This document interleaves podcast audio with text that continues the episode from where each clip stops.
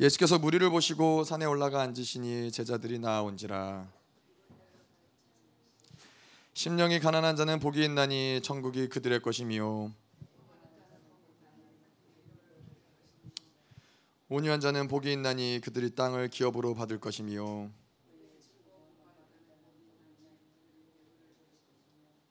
긍휼히 여기는 자는 복이 있나니 그들이 긍휼히 여김을 받을 것이미요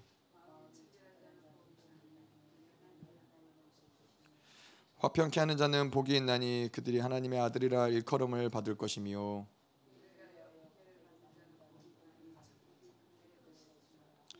나로 말미암아 너희를 욕하고 박해하고 거짓으로 너희를 거슬러 모든 악한 말을 할 때 너희에게 복이 있나니 기뻐하고 즐거워하라. 하늘에서 너희의 상이 큼이라. 너희 전에 있던 선지자들도 이같이 박해하였느니라. 아멘. 네.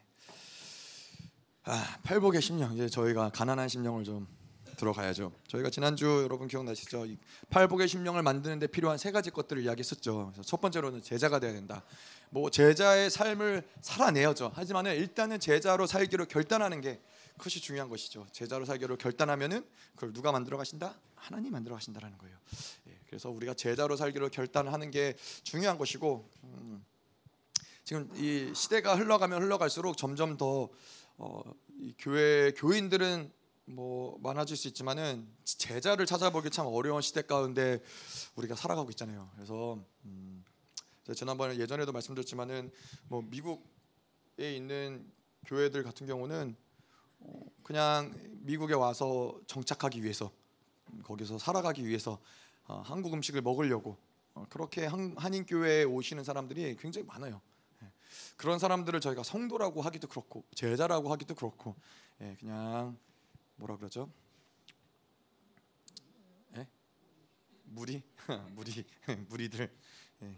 한국 무리 한, 한, 한인 무리들 그래서 제자가 되지 않고는 사실 하나님의 말씀이 우리랑 별로 상관이 없는 거예요. 말씀의 약속도 언약도 뭐 그 증거가 약속이 이루어지지 않아도 아무 문제가 되지 않는 거죠. 자 그래서 이 제자가 되는 게 중요하고 두 번째로는 뭐라고요? 음.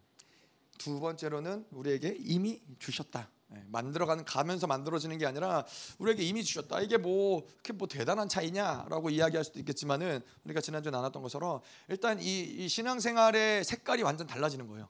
예, 계속 뭔가 하나님께 구하고 또 또 구하고 또 얻지 못하면 절망하고 좌절하고 뭐 그러한 신앙생활에서 이제는 하나님이 주셨다라는 걸 알면은 일단 담대한 거죠. 일단 내 안에 어 제가 그런 얘기 드렸잖아요. 예전에 제가 미국에 있을 때 저희 저는 부모님이 이제 교회를 개척하시고 가난한 가난한 유학생으로서 돈이 없어가지고 일을 하면서 열심히 어, 뭐 학비를 벌고 생활비를 벌고 이랬는데 제 아는 친구가 와서 이 친구도 같이 학비를 벌고 아니 그 알바를 하고 학교를 다니고 열심히 사는 거예요. 근데 이제 이 친구랑 저랑 달랐던 건 뭐냐면은 이 친구는 어, 부모님이 돈이 많으신 거예요.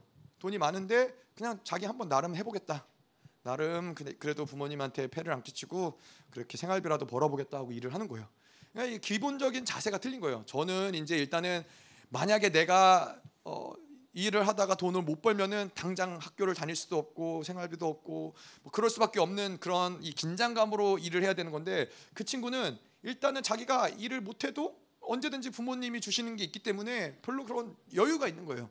똑같이 일하고 똑같이 생활하지만은 근데 우리도 마찬가지예요. 신앙생활에 이미 우리 안에 하나님 모든 걸 다 주셨다. 아 그러면은 조급할 필요도 없고 절망할 필요도 없고 하나 아까도 말씀드린 대로 우리 안에 생명이 있기 때문에 광야에서 당연히 비가 내리면 꽃이 피고 열매가 맺히고 이런 것들을 늘 기대하는 거예요. 늘 두렵지 않은 거예요. 음. 그래서 이미 우리 안에 그래서 우리의 초점은 계속 아 이것들을 들춰내는 것. 내 안에 계속 회개하고 묶였던 것들을 풀어내고 계속 그것을 들춰내는 게 우리의 초점인 것이고 하나님과 나와의 관계가 중요한 것이고 그것이 제자 이 팔복의 심령을 만드는 두 번째 것이었고 세 번째로는 예, 성령으로 예, 성령이 만들어 가신다. 우리가 노력해서 만들 수 있는 부분이 아닌 거예요. 우리의 어떠한 영역도 오늘도 뭐 가난한 심령부터 애통하는 심령 다 같은 맥락에서 이야기지만은 우리가 우리의 힘으로 만들어 가면은 이 세상에서는 아까도 말씀드린 대로 내가 열심히 일해서 부모님을 좀 도와드리려고 하면은 훌륭한 자녀죠. 근데 하나님의 나라에서는 그렇지 않아요. 하나님의 나라에서는 철저히 하나님을 의지하는 게 좋은 자녀인 것이지 뭔가 내가 부모님을 도와야지 그러면서 열심히 애쓰고 노력하는 거는 그거는 좋은 자녀가 아닌 거예요. 하나님이 모든 걸 다 가지시고 모든 걸 다 능히 하실 수 있고 모든 하나님이 사랑이시라는 걸 믿는다면은 아, 그분께 나아가서 구하는 게 하나님에 대한 어, 인정의 드림이죠. 아 맞습니다. 하나님 당신이 사랑이기에 내가 당신께 사랑을 구합니다. 당신이 풍성하시기에 당신께 구합니다. 이게 아버지가 기뻐하시는 것이지. 예, 아버지는 이 모든 것을 다 풍성히 가지셨는데 아들은 저 혼자서 뭐 어떻게든 막 살아보려고 애쓰고 발버둥 치는 거 하나님이 기뻐하시지 않으신다는 것이죠. 그래서 이 모든 것들은 다 성령이 만들어 가신다. 예, 그냥 우리는 성령께 맡겨드리고 그분을 초청하고 그분을 기다리고 그분의 뜻을 구하고 이, 이것을 하는 거예요. 성령을 의지하면서 살아가는 게 음, 우리에게 중요한 부분이죠. 저희가 우리 주일 예배 때도 예, 성령을 의지하는 것, 성령의 소욕으로 사는 것, 육체의 소욕으로 사는 삶. 예, 갈라디아서의 말씀을 좀 나눴는데 성령으로 살면 되는 거예요. 뭐 사실 그렇게 어려울 게 아닌데 예, 계속 성령으로 살고 성령으로 어, 만들어가는 이러한 것들을 우리가 경험하지 못했기 때문에 예, 내 힘으로 살아가는 것들이 우리에게 익숙하기 때문에 낯설고 어려운 것뿐이지 예, 성령으로 살아가는 것은 결코 어렵지 않다. 음. 자, 그래서 그렇게 우리가 지난주를 좀 말씀을 좀 봤고요. 자, 오늘 이 가난한 자, 가난한 심령을 만드는 것들을 저희가 좀 볼 텐데요. 일단은 어, 가난한 심령 이것은 지난주에 말씀드린 것처럼 이 가난한 심령이 구심점이고 이걸 통해서 이 여덟 가지 복들을 하나님이 쭉 만들어 가신다는 거예요. 그래서 가난한 심령이 굉장히 중요하죠. 근데 이 팔복의 구조를 좀 보면 어떻게 되냐면은 가난한 심령이 오늘 가난한 심령이 무엇인지를 풀어내겠지만은 가난한 심령을 만드는 방법이 바로 애통하는 자 그리고 온유한 자라는 거예요. 애통하고 온유함을 통해서 가난한 심령 우리가 만들고 또 가난한 심령을 유지하는 거예요. 자 그렇게 이렇게 가난한 심령이 애통과 온유를 통해서 만들어지잖아요. 그러면은 이 가난한 만들어진 뭐 비워진 상태죠. 이 비워진 상태에서 그 비워진 가난한 심령 가운데 부어지는 것이 의와 긍휼이라는 거예요. 그래서 가난한 심령이라는 어떤 이 그릇 안에 하나님의 의와 긍휼을 부으시고 이렇게 가난한 심령과 의의 긍휼이 채워진 그 상태. 자 다시 이제 좀 복잡할 수 있어요. 뭐 이거 계속 매주 할 거니까 뭐 기억 못 하셔도 상관없어요. 가난한 심령을 만드는 방법은 애통과 온유예요. 애통과 온유 뭐 이건 이제 저희가 자세히 좀 풀겠지만은 애통함과 온유함으로 가난한 심령을 만들고 그 만들어진 가난한 심령 가운데 하나님 부어 부으시는 게 의와 긍휼이라는 거예요. 그래서 이제 가난한 심령이 있고 의와 긍휼이 부어졌잖아요. 그 의와 긍휼이 부어진 그 상태를 우리가 뭐라 그러냐면은 청결한 마음이라 그래요. 예, 가난한 마음에 의와 긍휼이 담겨 있는 상태를 청결한 마음이다. 그래서 이 청결한 마음으로 하나님을 볼 수 있는 것이죠. 근데 이 청결한 마음이 가지고 있는 권세가 있었으니 그렇게 가난한 심령의 의와 긍휼이 있고 그 청결한 마음의 상태 가운데서 예, 가지고 있는 권세가 있었으니 그게 바로 화평케 하는 것 그리고 아, 의를 위하여 핍박 받는 것. 이 권세가 주어진다라는 거죠. 예, 그렇게 해서 팔복의 심령들이 이렇게 꿰어지는 거죠. 근데 이 모든 것들이 꿰어지고 만들어지는데 핵심적인 부분들이 바로 가난한 심령이라는 거예요. 자 그런데 뭐 우리가 이제 가난한 심령이 들어가기 전에 의를 위하여 핍박받는다. 아, 이것을 제가 권세라고 그랬잖아요. 이게 왜 권세일까요? 화평케 하는 자, 화평, 샬롬은 승리죠. 어디를 가든지 그 모든 이 분쟁과 뭐 분열과 이 모든 것들을 다 잠재우고 에베소의 이야기처럼 통일시키고 잠잠케 만드는 그 승리. 그래서 모든 것들이 다 화평한 평화로운 상태가 바로 화평이죠. 어, 그건 권세죠. 그런데 의를 위하여 핍박을 받는 것, 핍박받는데 왜 그게 권세일까요? 뭐 아시는 분들은 아시겠지만은 그것은 바로 이 모든 순교의 상황, 핍박의 상황, 상황, 고난의 상황 가운데서 이거는 우리의 선택이라는 거예요. 결코 원수들이 우리를 억지로 뭐 우리에게 우리가 힘이 없어서거나 아니면 우리가 뭐 어, 어떤 이 뭐 상황이 그래서가 아니라 항상 진리를 가진 의를 가진 자들은 무엇을 선택하느냐? 의를 왜 핍박받는 것을 두려워하지 않는다는 거예요. 근데 뭐 실질적으로도 그렇죠. 뭐 네로 황제에게 초대교회 네로 황제에 대해 핍박받는 자들도 그들은 언제든지 그 우리가 뭐 폴리캅 이야기도 알죠. 그 초대교회의 뭐라 그러죠 그 사람? 네? 교부. 네. 교부 초대교회의 교부였던 폴리캅도 그가 가지고 있었던 권세는 무엇이냐면은 내가 예수를 부인하면은 핍박을 받을 필요가 없는 거예요. 근데 나는 예수를 부인하지 않기로 선택하는 그 권세를 사용을 하는 거죠. 그래서 의를 위하여 핍박을 받지만은 그것은 하나님 앞에서 가장 영광스러운 예, 모습이 되는 것이죠. 그래서 의를 위하여 핍박받는 게 권세라고 우리가 이야기를 하는 거예요. 자 그래서 이렇게 팔복의 여덟 가지의 심령들이 있는데 이거는 다 아까도 이야기한 대로 다 이 연결고리가 이어진다라는 거예요. 음. 이 마치 예, 저희가 이 주일날에도 이걸 보겠지만은 어, 성령의 아홉 가지 열매 가- 갈라디아서에 보면은 성령의 아홉 가지 열매가 나오는데 이 성령의 아홉 가지 열매를 이야기하면서 아홉 가지 열매 뭐가 있나요? 사랑과 희락과 양선과 자비와 오래 참음과 온유와 충성과 절제 이 여덟 가지의 열매가 아, 이 아홉, 가지죠. 예, 성경 열매는 아홉 가지죠. 팔복과 헷갈렸어요. 아홉 가지의 열매가 있는데 그러면 아홉 가지의 열매들이 있으면은 기본적으로 우리가 볼 때는 성령의 열매들이라고 해야 돼요. 예, 예, 뭐 영어로도 예, fruits 이렇게 나와야 열매가 아홉 가지니까. 근데 그렇지 않고 단수를 쓴다라는 거예요. 성령의 열매. 자 왜냐하면은 이 성령의 열매는 하나가 맺어지면은 다 맺어지기 때문에 이것이 따로 따로가 아니라 하나가 맺어지면 자연스럽게 아홉 가지가 열매가 맺어지기 때문에 이거를 어, 단수로 어, 취급을 하는 거죠. 그래서 뭐 우리가 간단하게 성령의 열매 아홉 가지를 이게 어떻게 연결이 되냐? 뭐 성령의 열매는 그렇죠. 결국에는 첫 번째가 사랑이에요. 사랑이 풀어지면은 이 나머지 아홉 가지는 여덟 가지는 자연스럽게 다 풀어지는 거예요. 뭐 예를 들어서 그렇죠. 우리가 사랑의 열매가 맺어지면은 그럼 기쁨의 열매가 맺어지는 거예요. 우리가 누군가를 사랑할 때 예, 항상 제가 뭐 누구를 만나는데 항상 뭐 좋아하는 사람을 만나는데 예, 뭐 만날 때마다 고통스러워하고 힘들어하고 지루해하고 이러면은 어, 그게 사랑의 모습이겠어요? 사랑하는 거겠어요? 그렇지 않죠. 사랑하는 자를 만날 때에는 기쁘단 말이에요. 기쁘고 즐겁고 행복하다는 거죠. 뭐 때로는 뭐 힘든 일이 있고 어려운 일이 있어서 우울할 수 있지만은 하지만은 사랑하는 사람과 함께 있으면은 아, 그런 것들 다 잊어버리고 기뻐하게 되는 것이죠. 그래서 사랑의 열매가 맺어지면 기쁨의 열매가 맺어지는 게 당연하다는 거예요. 자 그리고 이제 또 사랑의 열매가 맺어지면은 예, 화평의 열매가 맺어지는 것이죠. 뭐 사랑하는데 그럴 수 없잖아요. 사랑하는데 그 사람을 만나면은 늘 긴장해, 늘 눈치 보고, 늘 뭔가 이렇게 어, 두려워하고. 사랑하는 사람 만나서 눈치 보고 두려워하고 긴장할 거면은 왜 사랑하는 사람 뭐로 만나겠어요? 아 물론 뭐 처음 처음 만나가지고 처음 데이트하고 뭐 이럴 때 긴장하고 뭐 그럴 수는 있겠죠. 예, 하지만은 시간이 지나면 어떻게 돼요? 같이 두 사람이 결혼을 하고 사랑하는 사람과 결혼을 하고 뭐 같이 생활하다 보면은 뭐 방구도 트고 다투고 뭐 다뭐 그러잖아요. 뭐 두려워하진 않잖아요 서로에 대해서. 막 긴장하고 살아가진 않잖아요.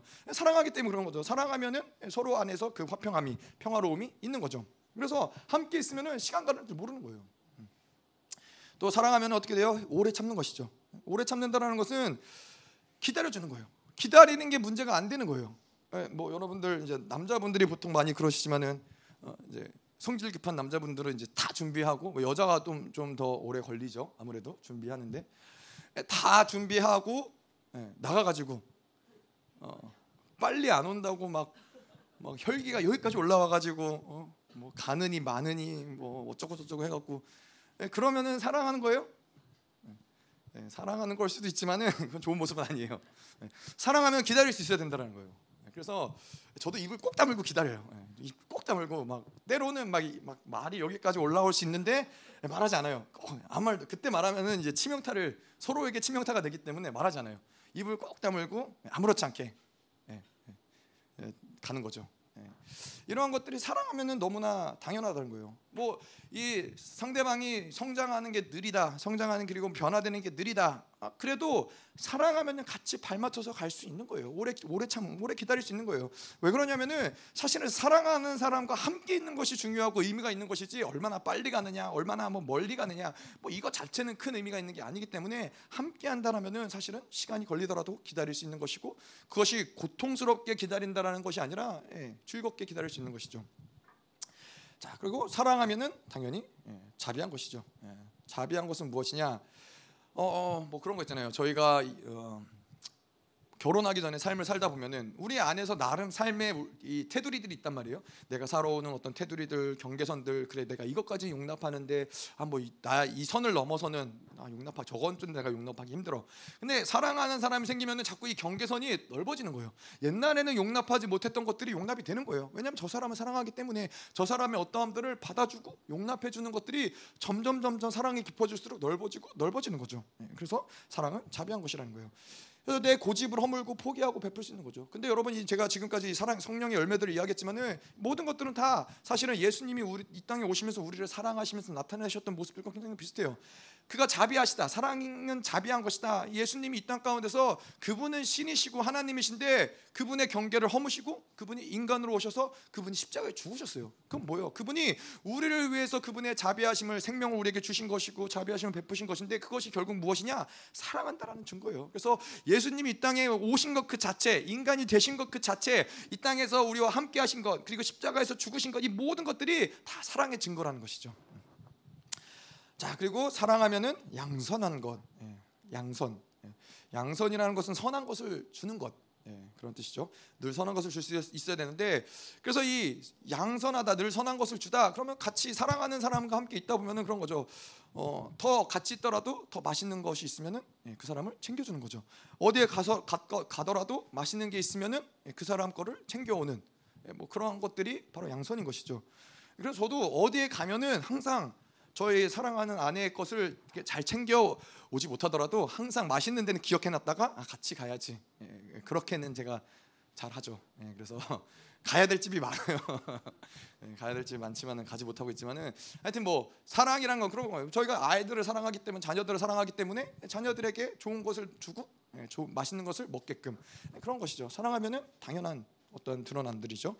그리고 사랑하면은 충성하는 것이죠. 뭐 사랑하는데 그 사람 말고 다른 누군가를 바라본다. 다른 것에 기쁨을 찾고 만족을 찾는다. 그거는 사랑하는 게 아닌 것이죠. 사랑할 때는 그 사람을 바라보는 것, 예, 하나님만을 바라보는 것, 예, 그것이 바로 충성인 것이죠.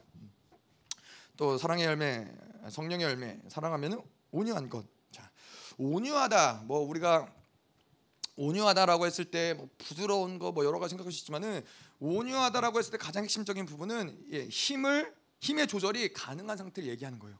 잘 단련된 이, 이 줌마처럼 예, 힘을 내야 될 때 굉장히 힘이 세지만은 힘을 내야 될 땐 내고 또 멈춰야 될 땐 멈추고 부드러운 이것이 바로 온유함이라는 것인데 사랑하면 온유하다는 건 무엇이냐면은 우리가 이 화나, 화나면 화나는 대로 뭐 절망하고 무기력하고 분노하고 이것이 아니라 그 사랑하는 사람 때문에 어떤 삶의 모든 목적과 이유가 그 모든 것이 그 사람에게 초점이 되기 때문에 다른 것들에게 요동하지 않는 거예요. 내가 분명히 막 저 인생에서 어떤 내 삶이 풀어지지 않아서 굉장히 마음이 절망스럽고 그렇지만은 사랑하는 사람을 생각하고 그분을 그 사람을 만날 때 그것들이 문제가 되지 않는 거예요. 그 다시 다시 뭔가 내가 일어설 수 있는 그 힘을 힘을 조절할 수 있는 것이 바로 사랑이라는 것이죠. 아, 온유라는 것이죠. 자, 그리고 절제는 무엇이냐? 예, 절제라는 것은 자신을 쳐서 있는 것이죠. 사랑하는 사람을 위해서 내가 원하는 것을 포기하고 내 욕구를 포기하고 내 시간을 포기하고 나의 에너지를 포기하고 이런 것들이 바로 예, 절제라는 것이죠.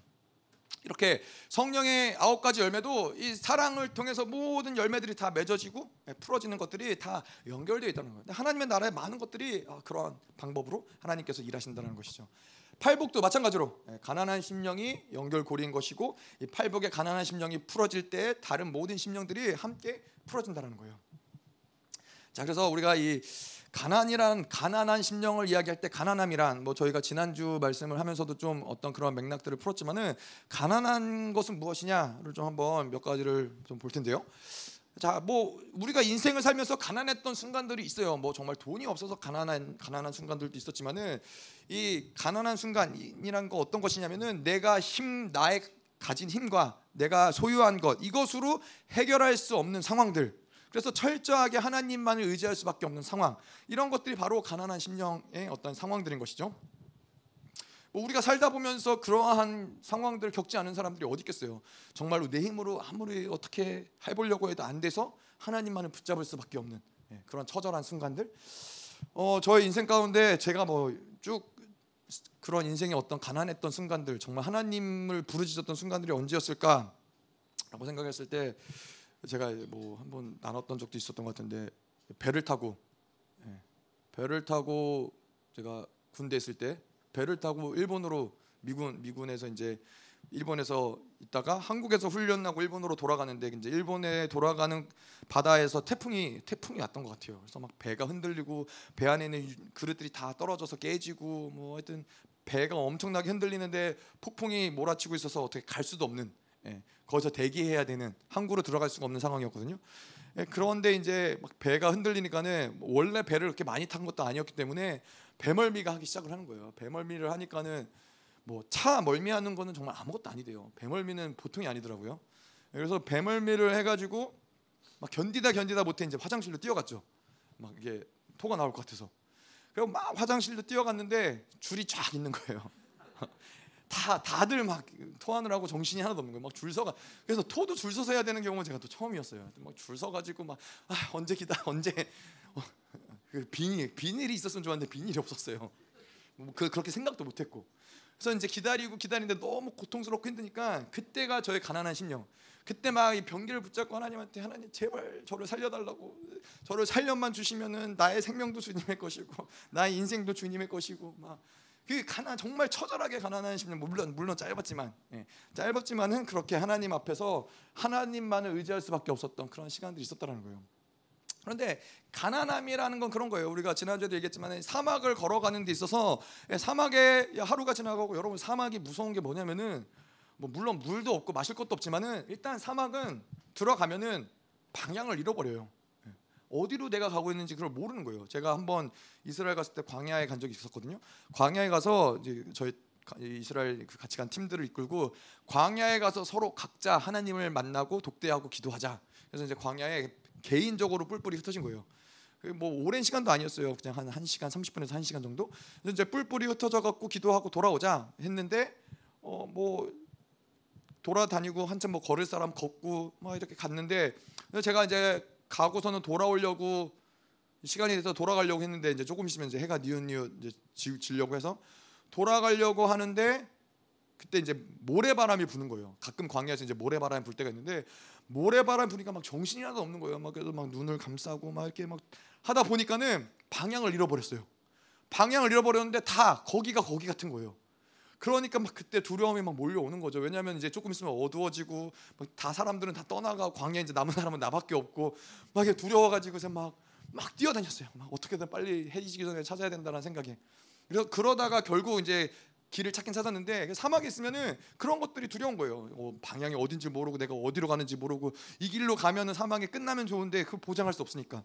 근데 거기다가 이제 물도 물도 제한적이잖아요. 물도 떨어졌어. 그러면 내가 거기에 가지고 이 사방에서 가지고 있는 그 남은 물 한 모금은 생명과 같은 거라는 거예요. 이게 이 물이 없으면은 나는 죽을 수밖에 없는. 그래서 철저하게 이 물에 의존할 수밖에 없는 상태가 바로 이 가난함의 상태라는 거죠. 자 그래서 우리가 우리가 이 신앙생활하면서도 주님이 느껴지지 않, 않으면은 이런 가난한 상태가 바로 그런 상태라는 거예요. 하나님이 느껴지지 않아요. 하나님이 임재가 내가 느껴지지 않고 하나님이 일하심이 느껴지지 않는데 아, 그런데도 불구하고 뭔가 살만하다.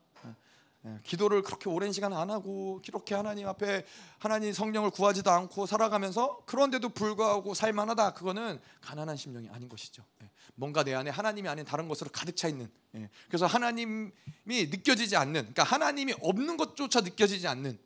너무나 많은 것들이 분주하고 채워져 있기 때문에 하나님이 없으면 사실 생명을 잃어버린 것처럼 애통하는 마음으로 하나님을 찾아야 되는데 하나님이 없어진 것도 몰라요. 하나님이 어, 계시지 않는 것도 전혀 감지가 안 될 만큼 아, 그 그러, 그러한 심령은 예, 타락한 것이죠. 음.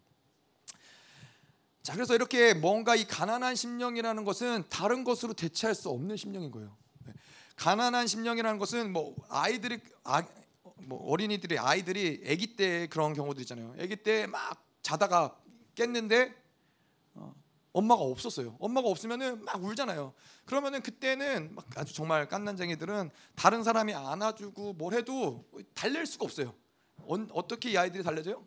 엄마가 와서 이 아이를 안아주고 이 아이를 또 수유 우유를 주고 이러면은 그때가 그때야 비로소 진정이 된다는 거예요. 다른 것으로는 만족할 수 없다라는 거예요. 우리 인간이 원래 그런 그런 존재라는 거예요. 하나님이 아니고서는 다른 것으로 만족할 수 없는 존재예요. 하나님이 없으면은 막 죽을 것 같고 다른 어떠한 것을 갖다 줘도 뭐 장난감을 갖다 주고 뭘 갖다 줘도 만족할 수 없는 게 사실은 하나님 앞에서 우리가 온전한 어, 모습인 것이죠.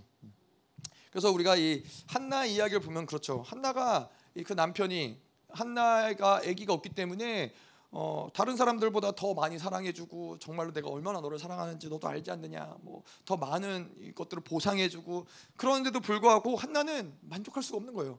왜, 왜 만족을 못하냐면은 하나님 그때 그 당시에 이 자녀라는 것은 하나님이 어, 그 여인을 사랑하는 것이고 그 여인을 축복하는 것이고 그 여인을 인정해 주는 것인데 이 자녀가 없기 때문에 이 한나 같은 경우는 하나님의 사랑을 확증받지 못한 상태인데 그런 것은 다른 누군가가 날 사랑해 준다고 해서 그것이 만족하지 못하는 거예요. 하나님이 그 언약을 주시기까지 하나님이 내가 이제 너에게 아들을 주겠다. 그리고 그 사무엘을 얻기까지는 하나님의 사랑을 얻기까지는 만족할 수 없는 상태가 바로 이런 가난한 심령의 상태라는 거예요.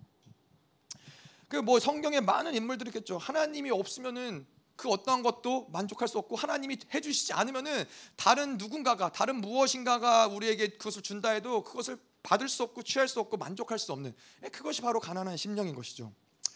그래서 이 누가복음에도 보면은 이 가난한 심령이 나오죠. 가난한 마음이 나오는데 뭐 팔복에서 나오는 그런 가난한 심령은 아닌데 가난함 누가복음에서 말하는 가난함은 실질적으로 정말 가난함이에요. 돈이 없는 가난함, 물질이 없는 가난함.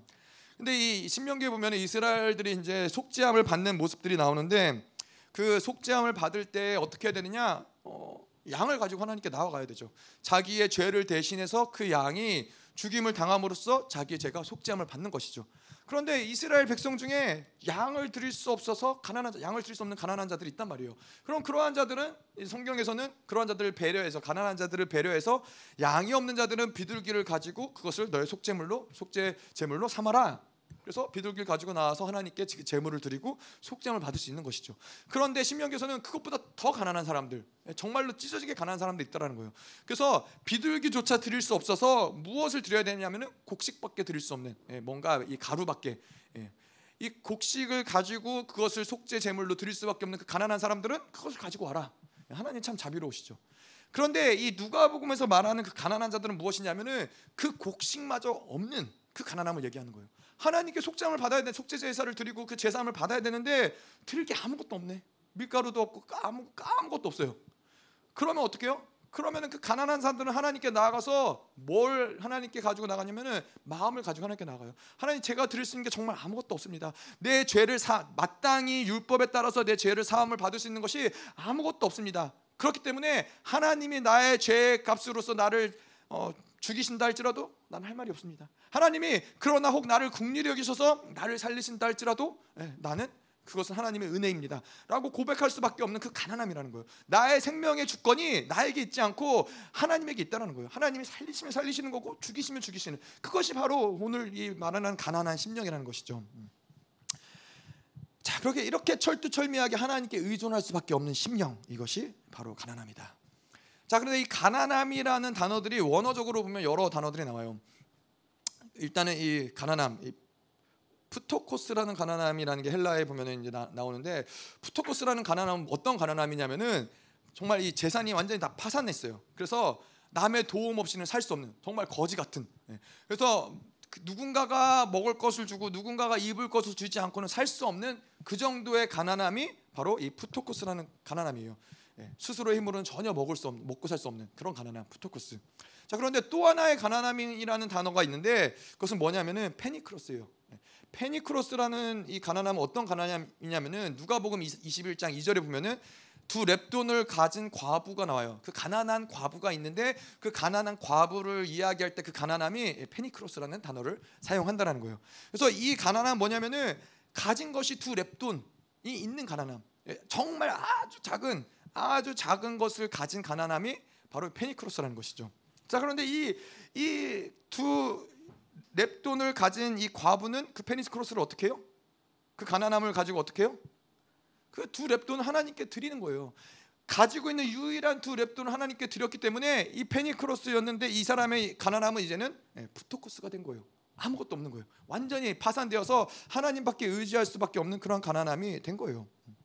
그런데 이 이것이 중요한 것이 무엇이냐면은 이 페니크로스 내가 무엇인가를 가진 그 가난함. 여전히 가난해요. 여전히 가진 게 없어요. 여전히 그것을 가지고 내가 부유하게는 살 수 없는데 이 페니크로스 내가 이 두 랩돈만큼의 무엇인가를 가지고 있는 그 상태는 철저히 하나님을 의지하지 않아요.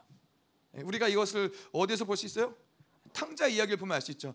탕자가 아버지를 떠나고 이 모든 재산을 다 탕진하고 이제 돼지에서 이 돼지를 치면서 돼지가 먹는 쥐염 열매를 먹고 있을 때까지만 해도 예, 이 탕자는 돌아갈 생각을 하지 않아요.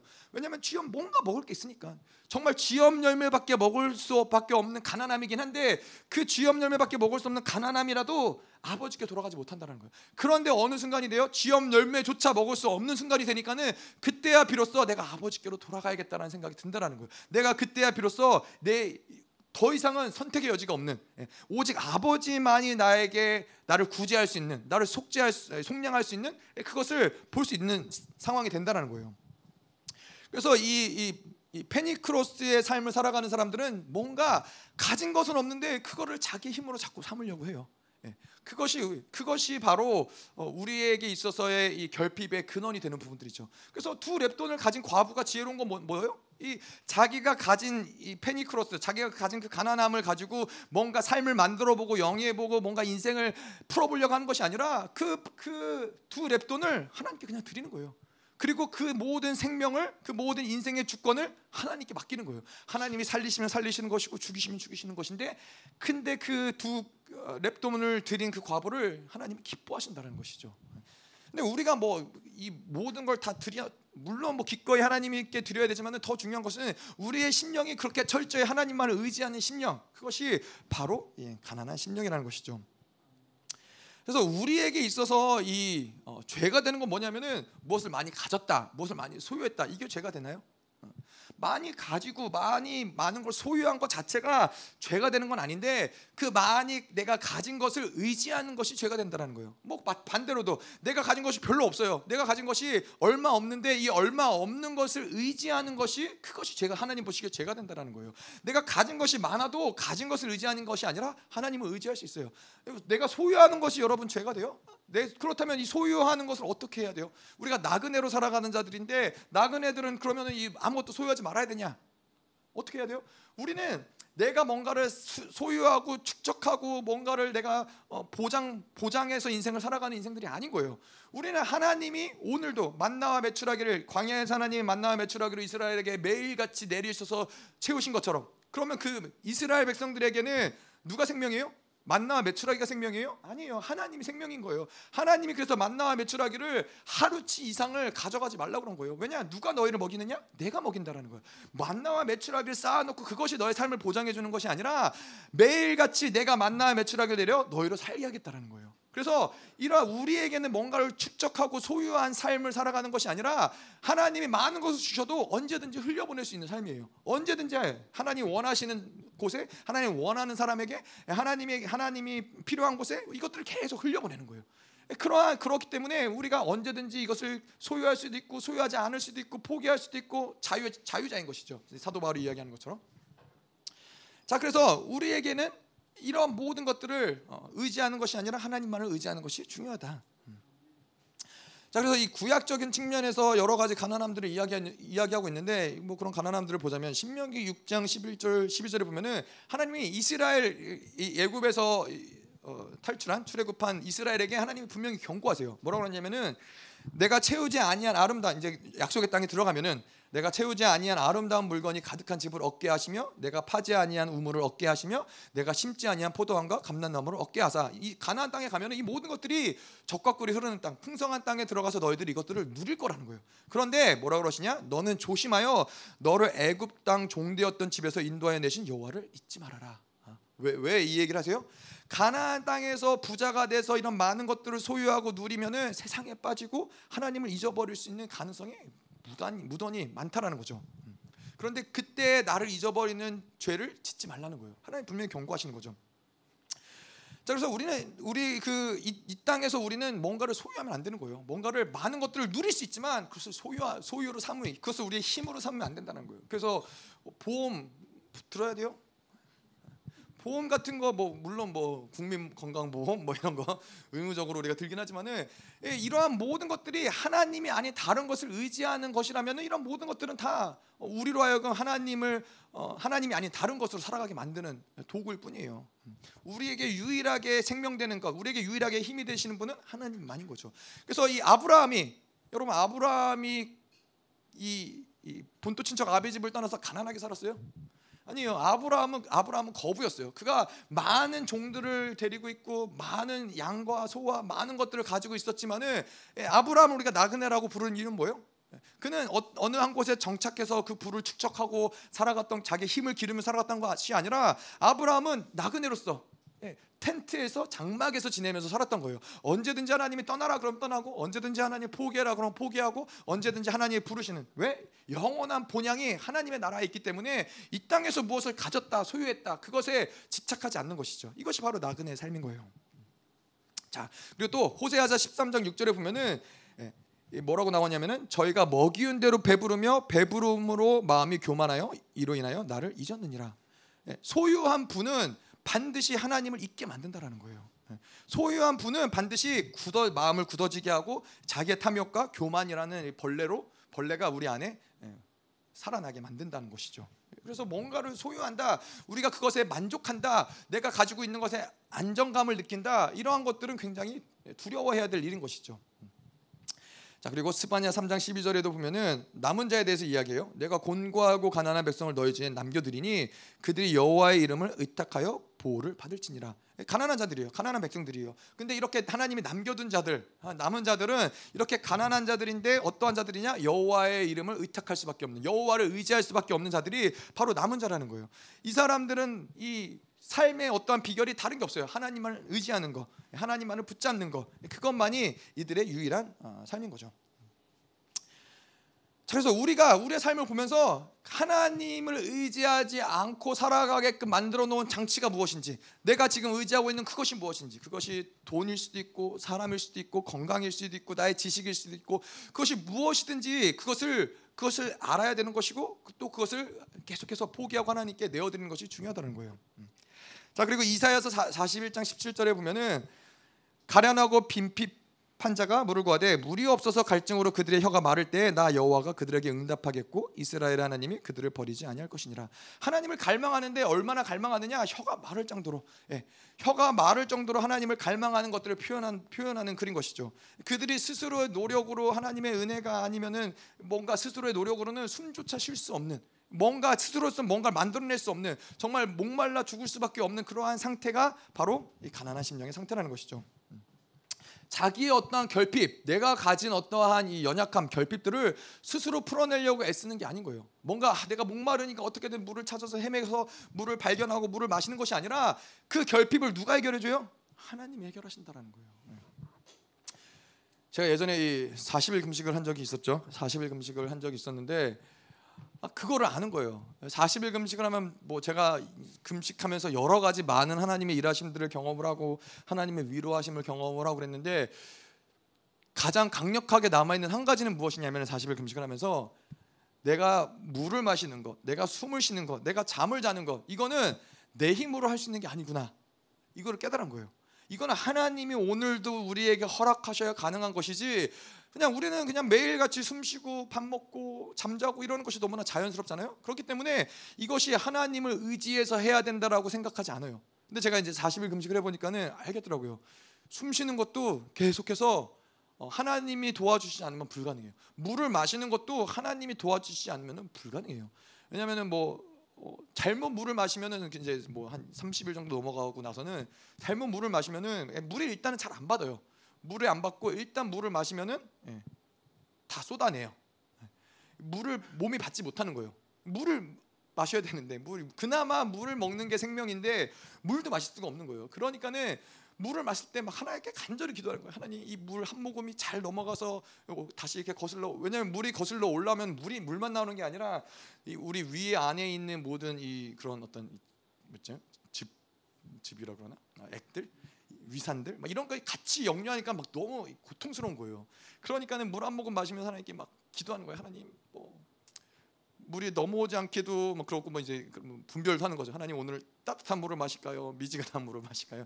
차가운 물을 마실까요? 어떤 물을 마셔야지 어, 잘 소화하고 넘길 수 있을까요? 뭐 그런 그런 거 잠자는 것도 일단은 금식하면은 아 이제 처음에는 잠잘 잠을 잘 자는데 한 3, 40일 되면은 잠이 안 와요.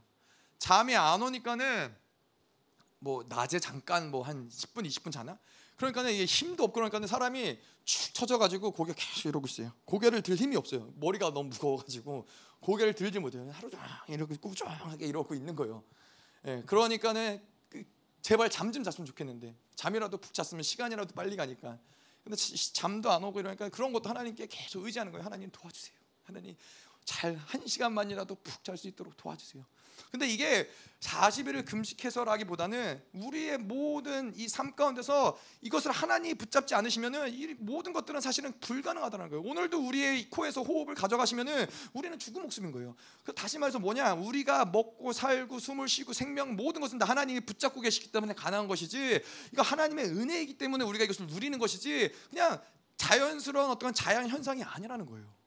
그러니까 이러한 모든 것들도 사실은 그래서 어, 숨 쉬는 것도 사실은 우리가 믿음으로 해야 돼. 하나님이 나를 지키시는구나. 이것을 믿음으로 하는 것이고 먹는 것도 믿음으로 하는 것이고 오늘 하루를 살아내는 것도 믿음으로 하는 것이고 하나님이 나에게 이러한 은혜를 베푸시고 나로 하여금 살게 하시는구나. 이거를 그 철저하게 하나님을 의지하는 상태가 바로 그런 거예요.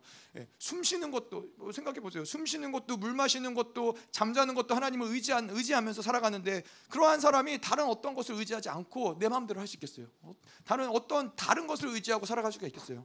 예, 그럴 수 없다는 것이죠. 음. 자 그리고 가난한 가난하다라는 것을 저희가 쭉 보았고요. 자, 그다음에 가난한 심령을 우리가 얘기할 때 가난한 심령은 관계적인 언어예요. 성경에서 나오는 많은 부분들이 관계적인 언어예요. 예, 관계성을 가지고 풀어가는 것이죠. 자, 근데 마찬가지로 이 가난한 심령은 음, 관계성 어떤 관계성이냐? 바로 이 철저하게 가난한 심령이 되기 위해서는 성령과의 관계성이 중요하다는 거예요. 내 힘으로 만드는 것이 아니라 성령이 모든 것들을 우리 안에서 만들어가기 때문에 우리의 초점은 뭐예요? 어, 성령님. 그분이 우리에겐 중요한 초점인 거예요. 그분이 우리 안에서 일하시고 우리 안에 모든 것들을 또 하나님 앞에 가지고 나아가시고 우리를 위해서 중보하시고 성령에 하시는 것들을 통해서 가난한 심령을 만드는 거기 때문에 늘 우리는 자나깨나 성령님이 우리 안에 계신지 우리 안에서 일하시고 계시는지 성령님이 계속해서 우리에게 말씀하고 계시는지 이것들이 중요한 것이죠. 자, 그래서 어, 이 성령 이 장악한 심령 이것이 바로 하나님께 철저히 의존된 상태라는 것이고 자, 철저히 의존된 상태라는 것은 무엇이냐면은 어, 우리가 가진 것, 우리가 열심히 뭔가를 노력해서 영성이라는 것이 뭔가 애쓰고 노력해서 뭔가를 만들어내는 게 영성의 색깔이 아닌 거예요. 어, 여러분 그럴 수 있잖아요. 뭐 저도 한때 그런 줄 알았어요. 영성을 해서 열심히 내가 기도를 해서 어, 뭔가 내가 기도할 때 이 능력을 가질 수 있는 내가 열심히 뭔가를 노력을 해서 어, 내가 탁월하게 사역을 할 수 있는 이거를 만들어내는 것이 영성의 과정. 그래서 열심히 그런 것들을 해야 된다고 생각했어요. 뭔가 열심히 비워내서 비워내는 것도 마찬가지죠. 내가 열심히 뭔가를 비워내서 어느 순간이 되면은 내가 이런 것들 그냥 애쓰지 않고도 잘할 수 있는 그러한 것이 영성의 목표라고 생각을 했어요. 근데 우리의 영성의 최종적인 목표는 무엇이냐면은 철저하게 하나님을 의지하는 거예요. 그래서 내가 영성이 점점 점점 성장을 하고 된다. 그러면은 내가 뭔가 힘이 길러지고 능력이 생겨서 무엇을 거뜬히 해낼 수 있는 상태가 아니라 철저하게 하나님만을 의지하는 상태가 되는 것이 바로 영성의 최종적인 목표라는 거예요. 그래서 여러분 우리는 이런 생각을 버려야 돼요. 아, 내가 열심히 노력해서 어떤 내 안에서 이런 걸 만들어내야지, 이러한 상태가 돼야지. 그게 아니라 우리는 계속해서 모든 어떤 순간에도 하나님만을 의지하는 상태가 최고의 상태인 거예요. 예. 그것을 만들어가는 것이지 다른 어떠한 뭐 어, 능력 있는 것, 어떤 뭐 이렇게 지식 있는 것, 지혜 있는 것 이것을 만드는 것이 아닌 거예요. 음. 모든 예수님이 지혜이시고 그분이 우리의 지혜가 되어 주시는 것이고 그분이 능력이시고 우리에게 능력이 되어 주시는 것이지 내가 뭔가를 능력이 능력을 만들고 내가 뭔가 지혜를 만들고 이게 아니라는 것이죠. 음. 자 그렇기 때문에 우리는 철저히 의존적일 수밖에 없는 것이죠. 음. 자 그래서 이 관계성을 또 이야기할 때 이스라엘을 좀 우리가 생각해 볼 때 아, 이스라엘은 그래요. 아까도 저희가 좀 나눴지만은 출애굽한 이스라엘은 이 광야에서 살아갈 때는 오직 하나님만을 의지할 수밖에 없는 하나님이 그렇게 인도하세요. 이스라엘을 출애굽 과정 가운데서 어떻게 인도하시는지를 보면은 하나님 우리에게 원하시는 바가 어떻게 하나님을 의지하게 원하시는지, 하나님이 어떻게 우리를 인도하시는지가 알 수 있는 거예요. 이스라엘 하나님이 어, 이 애굽에서 건져내시고 광야로 이끄시죠. 왜 광야로 이끄셨느냐? 바로 광야라는 곳은 아 뭐 음식이 그들이 원한다고 그 음식을 구할 수 있는 것도 아니고 물을 그들이 원한다고 물을 구할 수 있는 것도 아니고 뭐 이렇게 쉼터를 찾는다고 그들이 쉼터를 찾을 수 있는 것이 아닌 거예요. 그 광야라는 곳은 하나님이 먹이시고 입히시고 하나님 모든 것들을 제공해 주셔야지만 살아갈 수 있는 그것이 바로 광야라는 거예요. 그래서 이스라엘을 하나, 하나님은 이스라엘에게 광야로 인도하시면서 무엇을 가르치시냐? 철저히 하나님만을 의지하는 것을 가르치시는 거예요. 하나님만을 의지할 때 의지하기 때문에 그들이 하나님이 그들을 불기둥과 구름기둥으로 인도하시면서 예, 밤에는 그들로 하여금 춥지 않게 하시고 낮에는 그들로 하여금 덥지 않게 하시고 원수들이 어, 짐승이나 원수들이 그들을 해하려고 할 때도 그들이 보호막이 되어 주신다라는 거예요. 우리도 마찬가지인 거예요. 우리도 이 땅에 살아가면서 뭔가 내가 안전하게 뭔가를 구축하고 성을 쌓고 예, 뭔가 이러한 보험을 들고 이러한 것이 아니라 우리의 원래 하나님 원하시는 우리의 삶은 무엇이냐면은 매일매일 매 순간순간 철저히 하나님만을 의지하고 살아가는 거예요. 하나님이 나에게 음식을 주셔야 내가 먹을 수 있고 하나님이 나에게 힘을 주셔야 내가 오늘도 힘을 얻어서 걸을 수 있고 하나님이 나에게 그늘이 되어 주시고 하나님 나에게 이러한 모든 것들이 하나님과 우리와의 관계성이 바로 그런 관계성이 되는 것을 하나님 원하신다는 것이죠. 자 그래서 이렇게 광야를 이제 하나님이 이스라엘을 통과하게 하시면서 하나님을 의지하는 것이 무엇이냐를 가르치셨다면은 이제 가나안 땅에 들어간단 말이에요. 약속의 땅.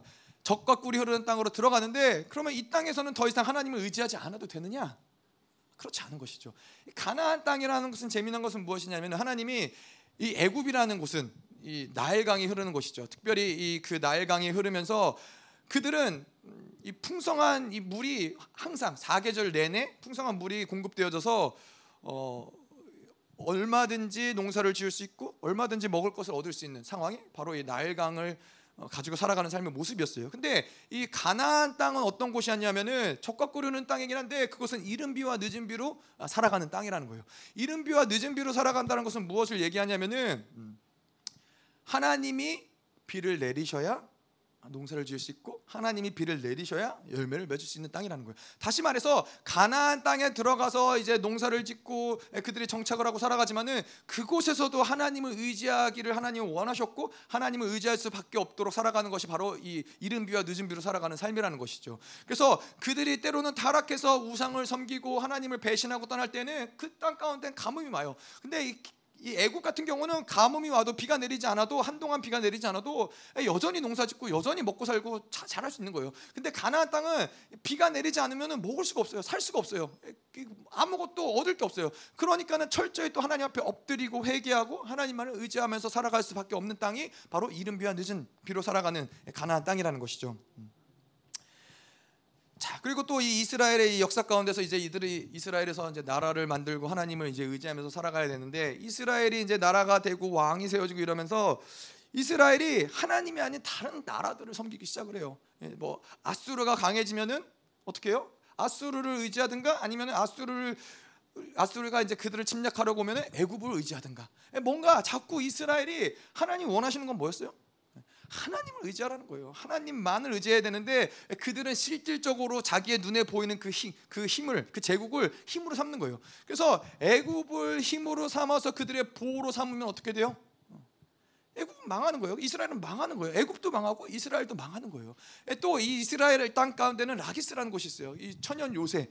그래서 거기에서 이제 준말을 기르고 말을 기르고 이러한 곳인데 거기에 이제 어, 높은 성을 쌓고서는 이곳에선 우리가 안전하겠지라고 이스라엘은 생각을 하는 거예요. 근데 어떻게 해요? 하나님은 반드시 그것을 무너뜨려요. 그것을 의지하는 이스라엘이 의지하는 그것을 하나님이 그냥 내버려 두시는 적이 없어요. 반드시 그것을 무너뜨리고 철저히 하나님만을 의지하게 만드는 것이죠. 이게 바로 이스라엘의 축복이에요. 네. 이게 마찬가지로 우리의 축복도 그러하다는 거예요. 우리가 의지하는 그것을 하나님이 그냥 내버려 두지 않으세요. 돈을 의지하면은 돈으로 인해서 망하게 하세요. 사람을 의지하면은 사람을 인해서 망하게 하세요. 내가 지식을 가졌는데 지식을 의지하면은 그 지식 때문에 하나님은 망하게 하시는데 그것이 바로 축복이라는 거예요. 예, 하나님의 자녀가 아닌 세상 사람들은 지식을 의지하고 돈을 의지하고 사람을 의지해서 성공을 해도 그거는 하나님의 자녀가 아니기 때문에 상관없지만은 하나님의 자녀들은 철저히 하나님을 의지하지 않는 다른 것을 의지하는 것을 하나님이 그냥 내버려 두시지 않는다. 있다라는 것이죠. 근데 이게 왜 중요하냐면은 특별히 이스라엘이 다른 제국을 의지할 때, 다른 나라를 의지할 때는 뭐가 되냐면은 그들이 아수르를 의지한다, 바벨론을 의지한다. 그러면 뭐가 되냐면은 그들의 주권을 그들에게 넘겨주는 거예요. 그들의 칼자루를 다른 제국에게 넘겨주는 게 되는 거예요. 그래서 어떤 일이 일어나요? 그들의 주권을 넘겨줬을 때, 그들이 애굽을 의지한다, 아수르를 의지한다. 그러면은 그들에게 뭐 이런 조공을 바치고 뭐 그들이 원하는 대로 할 뿐만 아니라 그들이 섬기는 우상을 받아들이고 예, 그 이스라엘이 원하지 않는 전쟁에 나가야 되고 예, 주권을 잃어버린 거예요. 하나님의 말씀에 순종할래야 순종할 수 없는 상태가 된다라는 거예요. 예, 똑같아요. 우리도 하나님이 아닌 다른 것을 의지할 때는 돈을 의지할 때는 우리는 그 돈의 노예가 되는 거예요. 우리가 사람을 의지할 때는 그 사람의 의지, 사람의 노예가 되는 거예요. 노예가 된다는 건 다른 얘기가 아니라 주권을 빼앗긴다라는 거예요. 그래서 음, 예전에 제가 미국에 있을 때 그런 적이 있었어요. 군대를 갔다 오면 미국에서 군대를 갔다 오면 이제 학자금이 나온단 말이죠. 예, 학자금이 나오면은 예, 그 돈을 가지고 이제 학비를 내고 다닐 수 있어요. 근데 어, 조건이 생활비는 자기 스스로 마련을 해야 돼요. 근데 그러다 보니까는 예, 이 제가 이제 아는 먼저 제대한 어, 그런 친구들이 군대를 제대해서 이제 학자금을 받을 수 있으니까는 학자금 꽤 많이 줬거든요. 그래서 어 그거를 가지고 학교를 다니면 되는데 일단 생활비를 벌어야 되니까는 직장을 가는 거예요. 직장을 가면서 이제 돈을 좀 모으려고 좀 돈을 생활비를 모아놓고 학교를 다니려고. 근데 이제 직장을 다니고 돈을 모으다 보면 어떤 일이 생기냐면은 예, 돈이 생긴과 함께 씀씀이도 넓어지고 그씀뭐 예를 들어서 뭐 돈이 없을 때는 뭐 핸드폰도 못 하고 뭐 차도 없고 버스 타고 다야 되는데 돈이 좀 생기니까는 차도 굴리고 핸드폰도 생기고 이렇게 된 거죠. 근데 이제 그렇게 하다 보니까는 나중에 정작 학교를 갈 수가 없는 거예요. 왜냐하면 직장을 포기할 수가 없는 거예요. 학교를 가려면 직장을 내려놔야 되는데 삶이 너무 커져 버린 거예요. 이제 그거를 다른 말로 뭐라고 그러냐면은 이제 그 종속된 거예요. 그 자기가 일하는 그 직장 뭐 돈에 종속이 됐기 때문에 자유하게 무엇을 할 수가 없는 상태가 돼 버린 거예요.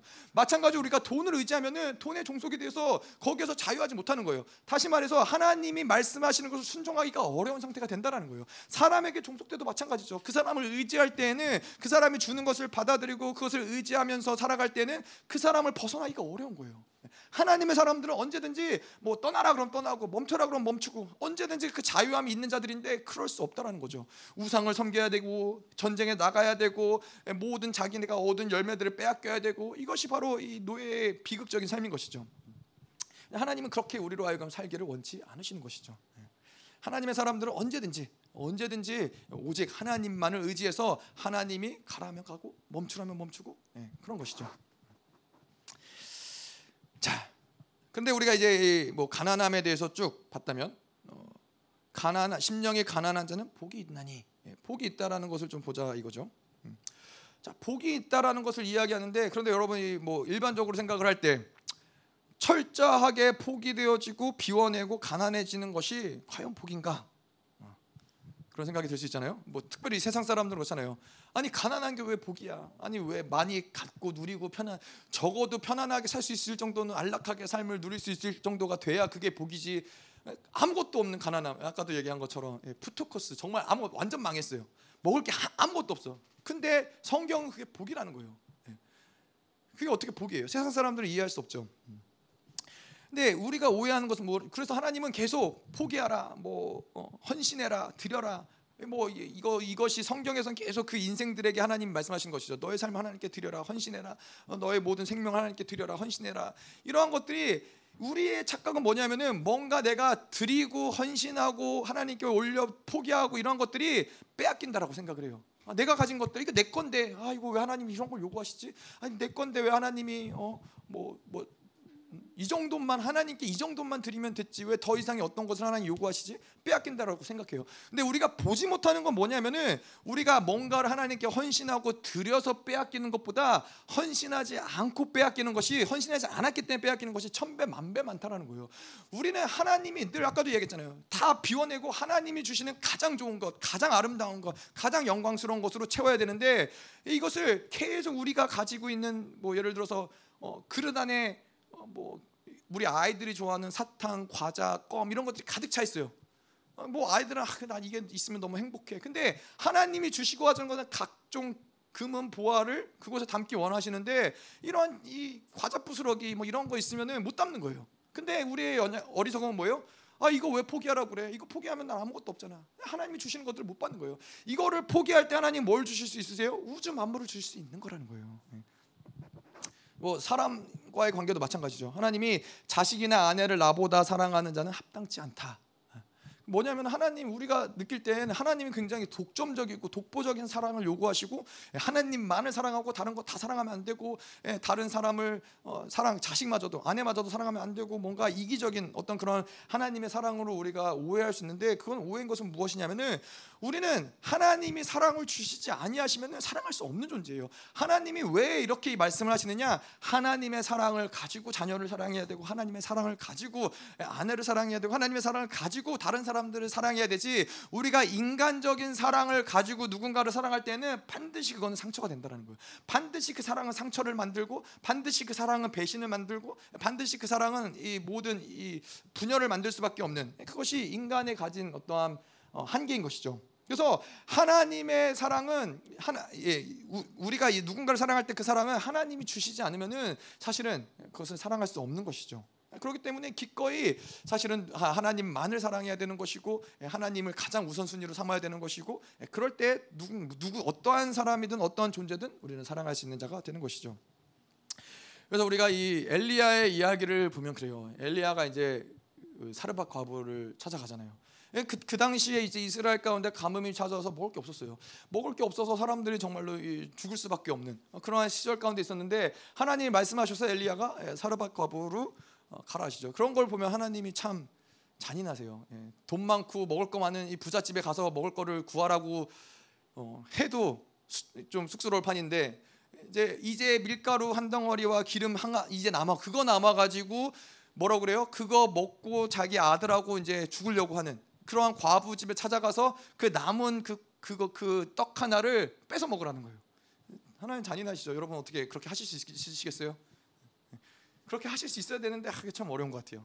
예. 근데 뭘 알면 그게 가능하냐면은 오늘도 이 엘리야가 무엇을 알았냐면은 예, 어차피 어차피 사르바 과부가 먹으려고 했던 그 떡은 그들로 하여금 생명을 주지 못해요. 그것을 먹는다고 해서 그들이 살 수 없어요. 근데 이 엘리야가 말한 대로 사르바 과부가 그것을 포기하고 엘리야에게 드렸을 때는 무엇을 경험하냐면은 그 비워진 통에 하나님이 가뭄 내내 그 기름통에 기름이 차게 하시고 그 밀가루 통에 가루가 차게 하신다는 거예요. 다시 말해서 하나님으로 살아가는 것을 경험하게 하신다라는 거예요. 여러분 우리가 봐야 될 건 뭐냐면은 우리가 이 세상 가운데 붙잡고 있는 것들, 이 세상 가운데 구하고 있는 것들 어차피 이것들을 통해서 우리는 생명을 얻지 못해요. 어차피 생명을 줄 수 없는 것들을 가지고선 우리는 이것을 빼앗기는 것처럼 이것을 빼앗기면 안 되는 것처럼 살아가는데 이것을 하나님께 오히려 드리고 이것을 헌신할 때 하나님은 하나님으로 살아가는 하나님이 주시는 것들 가장 아름다운 것들로 우리 인생을 채운다라는 거예요. 이게 얼마나 원수들의 이 간악한 계략이에요. 내가 가진 이 한 가지 예를 들어서 100원 있는데 100원을 포기 못해 갖고 하나님이 주시고자 하는 좋은 집, 좋은 모든 축복들을 모든 것들을 다 누리지 못하게 만드는 거예요. 그 100원 하나 때문에 예, 이걸 포기하면 하나님 주시는데. 자 그래서 이 어차피 없어질 것들을 빼앗기는 것은 사실은 우리에게 큰 문제가 아니에요. 예, 그것이 뭐 돈이 됐든 사람이 됐든 우리 건강이 됐든 이것이 영원한 것들이 아니잖아요. 어차피 영원하지 않은 것들을 빼앗기는 것이 우리에게 문제가 되는 것이 아니라 하나님을 빼앗기는 것이 우리에게 문제가 돼야 돼요. 이 돈 때문에 하나님을 얻지 못하는 것, 이 뭔가 내가 가진 이 작은 어떤 하나 때문에 하나님을 얻지 못하는 게 우리에게는 문제가 돼야 되는 거예요. 그래서 이 짐 엘리엇이라는 사람이 그런 얘기하죠. 영원한 것을 위해서 영원하지 않은 것을 포기하는 버리는 자는 결코 바보가 아니다. 이짐 엘리엇이 어느 나라죠? 남미 어디에 예, 선교사였어요. 예, 남미 어디에 선교사였는데 이, 이, 그분이 이제 그 거기에 가서 순교를 당하신 거죠. 근데 이분이 기꺼이 자기의 생명을 내어드릴 수 있었던 건 뭐예요? 이분이 늘 믿었던 건 뭐냐면은 영원한 것을 위해서 영원하지 않은 것, 그것이 생명이 됐든 그것이 돈이 됐든 재산이 됐든 그것을 포기하는 것은 결코 바보가 아니라는 거예요. 그건 정말 가치 있는 거라는 거예요. 예, 사르밧 과부도 그런 거죠. 그 어차피 떡 하나 내가 포기한다고 해서 그것이 아, 그것을 내가 먹었다고 해서 그것을 내가 소유한다고 해서 그것이 나로 하여금 살게 하느냐? 살지 못하게 만드는 거예요. 하나님께 드릴 때 그것이 생명이 되는 것이고 하나님께 드릴 때 그것이 예, 영원한 생명이 될 수 있다는 것이죠. 음. 자, 그런데 여러분 생각해 보세요. 우리가 왜 이렇게 철저히 가난해지고 철저히 하나님만을 의지해야 될까요? 어, 뭐 당연하죠. 지금까지 우리가 이제 가난한 심령을 했으니까 당연한데 어, 뭐 나의 인생의 문제를 해결할 수 없기 때문에 아니면은 하나님이 주시는 복들을 그래야 누릴 수 있으니까 아니면은 뭐 인생의 본질 자체가 그렇게 하나님을 의지하는 거니까 어떤 걸까요? 다다 예, 다 맞아요. 다 그래요. 뭐 하나님을 철저히 우리가 우리의 힘으로 문제를 해결할 수 없잖아요. 그래서 하나님을 의지하는 거예요. 계속 가난한 심령으로 하나님께 모든 것들을 맡기는 거예요. 아니 마찬가지로 우리가 하나님이 주시는 복들 아까도 이야기한 대로 영원한 복들 하나님 주시는 것들을 누리려면은 다 비워내야죠. 철저히 하나님만을 의지하는 게 맞아요. 그리고 그것이 사실 하나님과 살아가는 본질이에요. 우리는 스스로 일하고 스스로 만들어서 스스로 뭔가를 성취하는 자들이 아니라 하나님이 모든 것들을 만들어간 것이 하나님과 우리와의 관계성이고 예, 그것이 본질인 거예요. 자 그런데 그런데 우리 좀 재미난 거를 보자면 그런 거예요. 자 아브라함의 이야기를 좀 보면은 아브라함은 그래요. 아브라함이 하나님을 따를 수 있었던 어, 어떤 요건 중에 하나가 아브라함은 자녀가 없었어요. 자녀가 없어서 하나님이 아브라함을 부르시고 본토 친척 아버지 집을 떠나고 예, 뭐라고 약속하시냐? 내가 너에게 자녀를 줄 것이고 별과 같이 자녀들이 많아질 것이다. 이 약속을 듣고 자기의 그 어떤 문제가 있기 때문에 그 문제를 해결하기 위해서 아브라함이 하나님을 신뢰하고 하나님을 따른단 말이에요. 그래서 그 과정 가운데서 하나님과 살아가는 과정 가운데서 뭐 넘어지기도 하고 실수하기도 하지만은 계속 하나님을 신뢰하고 또 하나님을 믿고 또 하나님 그것을 의로 여기시고 예, 그러면서 계속 자기를 또 비워 나가면서 예, 하나님을 따라간다라는 것이죠. 그런데 이제 그러다가 그렇게 자녀가 없어서 그 문제를 해결하려고 하나님을 따르기 시작을 했는데 하나님이 자녀를 주셨어요. 그것도 아주 기적적으로 100세 예, 때 나이가 100세에 들어서 하나님이 이제 아, 아들을 주시고 이삭을 주시고 어, 하나님 이제 결, 결 결론적으로는 그 본인이 가졌던 그 문제가 해결이 된 것이죠. 자 그런데 재미난 것은 하나님이 이제 그 아들을 어떻게 하라고 그래요? 모리아 산으로 데려가서 죽이라는 거예요. 이게 무슨 뭐죠? 근데 더 더 재미난 것은 아브라함이 그런다라는 거예요. 아니 이 자기가 가진 그 문제 때문에 하나님을 따랐고 그 문제를 해결하기 위해서 계속 비워내고 계속 비워내고 하나님만을 철저히 의지 뭐 오늘 가난한 심령의 표현대로하면은 자기를 비워내고 가난한 심령을 만들고 철저히 하나님을 의지해서 그렇게 해서 하나님의 약속의 아들을 받았는데 하나님이 그 아들을 드리래요. 아, 그것도 이해할 수 없는데 근데 그 문제를 해결한 그 아들을 아브라함은 조금도 주저하지 않고 가서 하나님께 드리는 거예요. 이상하지 않아요, 여러분? 아, 이 과정 가운데 도대체 문제를 해결하기 위해서 하나님을 따르고 이 아들을 드리는 이 모든 과정 가운데 도대체 무슨 일이 있었기 때문에 도대체 어떠한 일이 있었기 때문에 이런 일이 일어난 걸까요? 여러분 근데 사실 우리가 이 과정 가운데서 하나님을 의지하고 가난한 심령 만들고 하나님 그런 걸 요구하시죠. 가난한 심, 심령이 가난한 자는 복이 있다니 가난한 심령을 가져야 되고 하나님만을 의지해야 되는데 요 아브라함이 사실은 걸어갔던 그 과정 가운데서 무엇을 만들었냐면은 이 과정은 자기를 비워내는 과정, 철저히 하나님만을 의지하는 과정은 하나님을 알아가는 과정이고 하나님을 사랑하는 과정인 거예요. 그래서 아브라함은 이 과정들을 겪어가면서 더 깊이 하나님을 사랑하게 됐고 더 깊이 하나님을 알아가게 됐고 더 깊이 하나님이 어떠한 분이심을 배워가게 됐고 경험하게 되고 이 과정을 통해서 하나님을 아는 거예요. 그러니까는 문제를 해결하는 것이 어떠한 이제는 그 차원을 넘어서서 하나님이 전능하신 분. 그래서 아브라함의 믿음이 뭐예요? 무에서 유를 만들고 죽은 자를 살리는 그 하나님을 믿는 거예요. 이삭을 아니, 이삭을 죽여도 하나님 그 이삭을 살리실 것을 믿는 거예요. 이게 이게 아름다운 게 뭐냐면은 우리도 마찬가지. 우리의 신앙의 어떤 목적이 아 내가 그렇죠 문제를 해결하기 위해서 맞아요. 어떤 일을 이런 우리가 해결할 수 없는 문제를 철저히 하나님께 의지해야죠. 비워내야죠. 이런 가난한 심령을 만들어야죠. 근데 이러한 과정을 겪으면서 우리는 하나님과 사랑을 사랑의 관계를 계속 관계를 가져가는 거예요. 근데 제가 멋, 멋있다고 생각했던 건 뭐냐면은 그래서 하나님이 아브라함이 이제 모리아 산에서 이삭을 드리죠. 근데 하나님이 그것을 멈춰 세우시죠. 그러고선 아브라함에게 뭐라고 그러시냐면은 내가 이제야 비로소 너가 나를 경외하는 줄을 아노라. 뭐냐면은 하나님이 이 아브라함이 이러한 모든 시간 가운데 자기를 비워냄으로써 가난한 심령을 만들므로써 하나님을 얻었어요. 결국에는 마지막에는 이제 하나님을 얻은 거예요. 근데 하나님도 아브라함을 얻은 거예요. 여러분 멋있지 않습니까?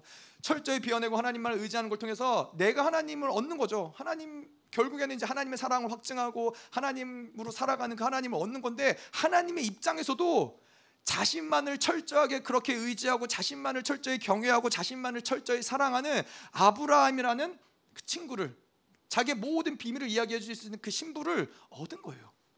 그러니까는 가난한 심정을 만드는 과정이 멋있는 거예요, 여러분. 네. 이러한 것이 아, 고통스럽게 또 비워내야 되고 또 하나님을 의지해야 되고 또 가지면 안 되고 또 포기해야 되고 이게 아니라 이런 과정을 통해서 우리는 하나님을 얻어가는 거예요. 그러니까 그 모든 과정 통해서 마지막에 하나님이 예, 너는 내 친구다. 너는 나의 모든 비밀을 내가 너에게 숨길 것이 뭐가 있겠냐? 내가 너 너를 나의 가장 이 은밀한 침 침소에서 내가 너에게 모든 것을 다 말해주리라. 이러한 하나님이 그 신부를 얻는 그 친구를 얻는 그 과정인 거예요. 자, 그래서 이러한 사람들에게 뭐요? 예, 하나님이 너무 좋은 거예요. 그래서 비워내는 거예요. 계속 비워내면 또 채우시고 비워내면 또 채우시고 하나님을 계속 더욱 가난해지는 것은 무엇이냐? 우리가 뭔가 억지로 노력해서 뭔가를 포기하고 가난해지는 것이 아니라 하나님을 사랑하기 때문에 더 원하는 거예요. 더 갈망하는 거예요. 더 비워내는 거예요. 하나님 오늘 또 다른 하나님의 새로운 사랑을 내가 갈망합니다. 하나님의 또 다른 하나님의 통치하심을 내가 갈망합니다. 하나님과의 또 다른 만남을 갈망합니다. 그리고 또 비워내고 또 비워내는 것이 바로 가난한 심령의 모습이라는 것이죠. 음. 자, 그래서 이러한 자들에게는 하나님이 생명인 거예요. 너무나 당연한 거겠죠. 이러한 자들에게는 하나님이 호흡과 같은 거예요. 하나님을 철저히 의지하는 자들은 아까도 이야기한 것처럼 우리가 숨쉬고 마시고 먹고 이러는 것이 내가 하는 것이 아니라 하나님의 은혜인 것이고 하나님을 의지하는 것인데 그래서 이러한 사람들은 내가 숨을 내쉬고 숨을 들이마시는 것이 아니라 하나님의 사랑을 들이마시고 하나님의 사랑을 내쉬는 거예요. 내가 숨쉬는 모든 호흡마저도 하나님이 나와 함께 하시고 하나님이 그곳 가운데 임재하시고 하나님으로 인하여서 내가 사라, 사라지는 것이 그것이 바로 가난한 심령의 모습인 것이죠. 음. 자, 그렇게 이렇게 하나님을 사랑하잖아요. 아, 이렇게 사랑하다 보면은 그 모습 그러, 그러고 나서의 어떤 어떤 모습들이 드러나냐면은 닮아가는 거예요. 사랑하는 사람은 닮아가게 돼 있는 것이죠. 저랑 저희 와이프 사모랑 오늘도 커플티 입고 왔어요. 의논하지 않았어요. 네, 상의하지 않았어요. 입고 나왔는데 따라 입고 나왔더라고요. 사랑하면 그러는 거예요. 닮아가는 거예요. 자, 근데 이 그런 것도 사실은 이 닮아가는 게 어떻게 가능하냐면은 비워졌기 때문에 가능한 거예요. 아무리 서로 부부가 부부가 살다 보면 닮아간다 그러잖아요. 근데 서로가 서로의 고집을 꺾지 않고 서로의 주장을 꺾지 않고 자기의 삶의 방식을 그대로 고수하고 오래오래 아무리 오래오래 살아도 서로 닮아가지 않아요. 예. 그냥 그 사람은 그 사람의 삶을 그래서 예, 각방 사는 각방을 그래서 각자가 편한 대로 삶을 살아가는 것이죠. 근데 정말로 살아가면은 비워지는 것이고 비워지면은 닮아가는 것 닮아간다라는 거예요. 자, 그런데 이 저희가 그래서 이렇게 하나님을 사랑하면은 주님을 닮아가는 것이 너무나 자연스럽잖아요. 근데 이 빌립보서 2장 6절에서 7절에 보면은 예수님이 뭐라고 그러시냐면은 그는 근본 하나님의 본체시나 하나님과 동등됨을 취할 것으로 여기지 아니하시고 오히려 자기를 비워 종의 형체를 가져 사람들과 같이 되었다. 감격스럽지 않으세요? 이거는 그냥 이거는 뭘 얘기하는 거냐면은 하나님이 우리를 사랑하시기 때문에 그분이 자기의 어떠한 이 하나님의 신성을 포기하시고 인간을 닮아갔다라는 거예요. 인간의 모습으로 오셨다는 거예요. 예수님이 우리를 얼마나 사랑하시는지에 대한 정확한 확증인 거예요. 우리를 닮아간다라는 것.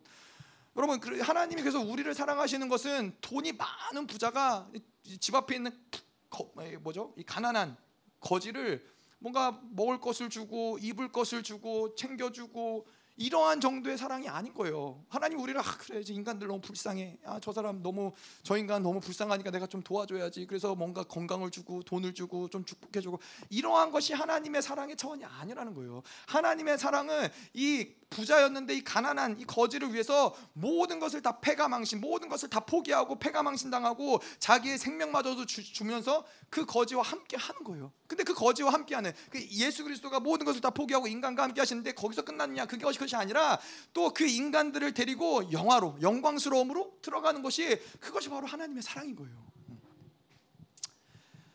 자, 그래서 여러분 이러한 여러분 평생을 살아오면서 이렇게 놀라운 하나님의 사랑, 이러한 독보적인 사랑을 누구에게 받아보셨어요? 하나님이 아닌 다른 누군가에게. 남편이 여러분들을 그렇게 사랑하십니까? 네? 아내가 여러분들을 그렇게 사랑하십니까? 뭐 자녀들이 여러분들을 그렇게 사랑하십니까? 아니에요. 그 누구도 인간이라면 그 어느 누구도 이런 독보적인 사랑 아니 자기의 모든 것을 다 패가망신 당하면서 자기의 모든 것 다 포기하고 생명을 내어주면서까지 사랑하는 그 사랑이 어디 그런 사랑이 어디 흔하겠어요? 근데 그것이 바로 가난한 심령이 누리는 복이라는 거예요. 그래서 우리는 심령이 가난한 자는 행복하다라는 거예요. 그런 하나님의 사랑을 받으니까 그런 하나님을 얻으니까는 심령이 가난한 자들은 늘 철저히 하나님을 의지하고 그가 하나님이 가장 가까이 우리와 함께 하시면서 그가 모든 것들을 공급하시고 먹이시고 입히시고 그의 생명을 주시고 그의 모든 영광을 주시고 그러한 가난한 자들과 늘 함께 하시기 때문에 심령이 가난한 자는 행복하다라는 거예요. 자 그렇다면 가난한 심령이 되기 위해서 어떻게 비워내느냐 좀 보자는 거죠. 어떻게 하면 이것을 비워, 비워낼 수 있느냐. 일단은 내가 연약한 자이고 내가 낮은 자인 것을 인정하는 것이 중요해요. 어. 자, 그래서 가난하다라고 이야기하는 것은 의롭다 하다라는 것과 정비례해요. 어. 가난함이 깊어지면 깊어질수록 의롭 가난함이 커지면 커질수록 의롭다함도 커지는 것이죠. 네. 자 그래서 이것을 우리가 어, 성화의 성화의 과정이라고 이야기를 해요. 음, 계속 그 의롭다함으로 우리를 채워가는 것이죠. 자 근데 이러한 하나님의 이 은혜는 산봉우리에서 만들어지는 것이 아니라 계곡에서 낮은 곳에서 아, 만들어지는 것이죠. 그래서 아까도 우리가 기도할 때도 이야기한 것처럼 이사야서에서 보면은 하나님이 지극히 높으시, 높이 계신 저 높은 보좌에 계신 하나님이 누구에게 오세요? 예, 통해하는 자들, 정말로 낮은 자들, 가난한 자들, 아무것도 할 수 없어서 하나님 앞에서 통해하고 탄원할 수밖에 없는 자들에게 그 높은 곳에 계신 그분이 오신다라는 거예요. 하나님의 은혜는 산봉우리가 아니라 낮은 계곡에서 어, 만들어진다는 것이죠. 그래서 이, 이 마틴 루터가 이 신앙생활은 어떻게 표현했냐면은 나는 거지입니다. 거기서부터 시작한다는 거예요. 나는 거지기 때문에 내가 가진 것으로 만들 수 없고 내가 소유한 것으로 내가 소유한 것도 아무것도 없고 나를 먹이시지 않으면은 나에게 먹을 걸 주지 않으면은 나에게 입을 걸 주지 않으면은 나는 죽을 수밖에 없는 나는 거지입니다. 이것이 하나님 앞에서 가난한 심령의 고백이라는 것이죠. 자 그런데 이 또 방법 가난한 심령을 만드는 것 자기의 낮아지, 낮음을 인정하고 자기 연약함을 인정하는 것이 중요한데 또 하나의 방법은 무엇이냐? 바로 요한복음 16장 11절에 자꾸 이 죄에 대해서 어, 자기 죄를 들춰내야 된다는 거예요. 자기 죄를 인정해야 된다는 거예요. 죄에 대해서 내가 그것을 들춰내고 인정할 때 그것을 우리가 자백할 때 어떤 역사가 일어나요?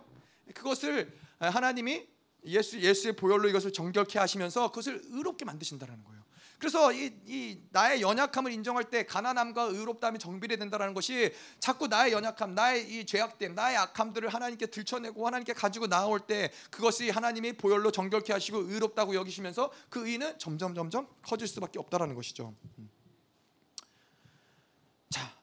또 이 말씀도 마찬가지죠. 우리가 말씀을 받을 때 하나님의 말씀은 진리이기 때문에 반드시 그 진리가 들어오면 우리 안에서 우리가 가졌던 다른 어떠한 이 비진리들, 진리가 아닌 것들은 드러날 수밖에 없다는 것이죠. 우리가 요한일서에서도 하나님은 빛이시라 빛이 비추면 어둠이 드러날 수밖에 없는 것처럼 진리를 먹으면 진리를 온전히 먹었다면 우리 안에서 비진리들이 드러난다는 거예요. 잘못된 이 비진리들이 어, 드러난다는 거예요. 근데 우리 안에 이 비진리들을 가지고 있는 게 얼마나 무섭냐? 그냥 내가 어, 잘못 알고 있었어가 아니라 가지고 있는 비진리가 우리의 인생을 만들어 간다는 거예요. 그 비진리대로 우리가 신앙생활하고 비진리대로 우리가 인생을 만들어가고 비진리대로 어떤 누군가를 판단하고. 근데 하나님의 말씀이 임할 때 그 모든 비진리가 완전히 드러나는 것이고 해결되어진다는 것이죠. 음.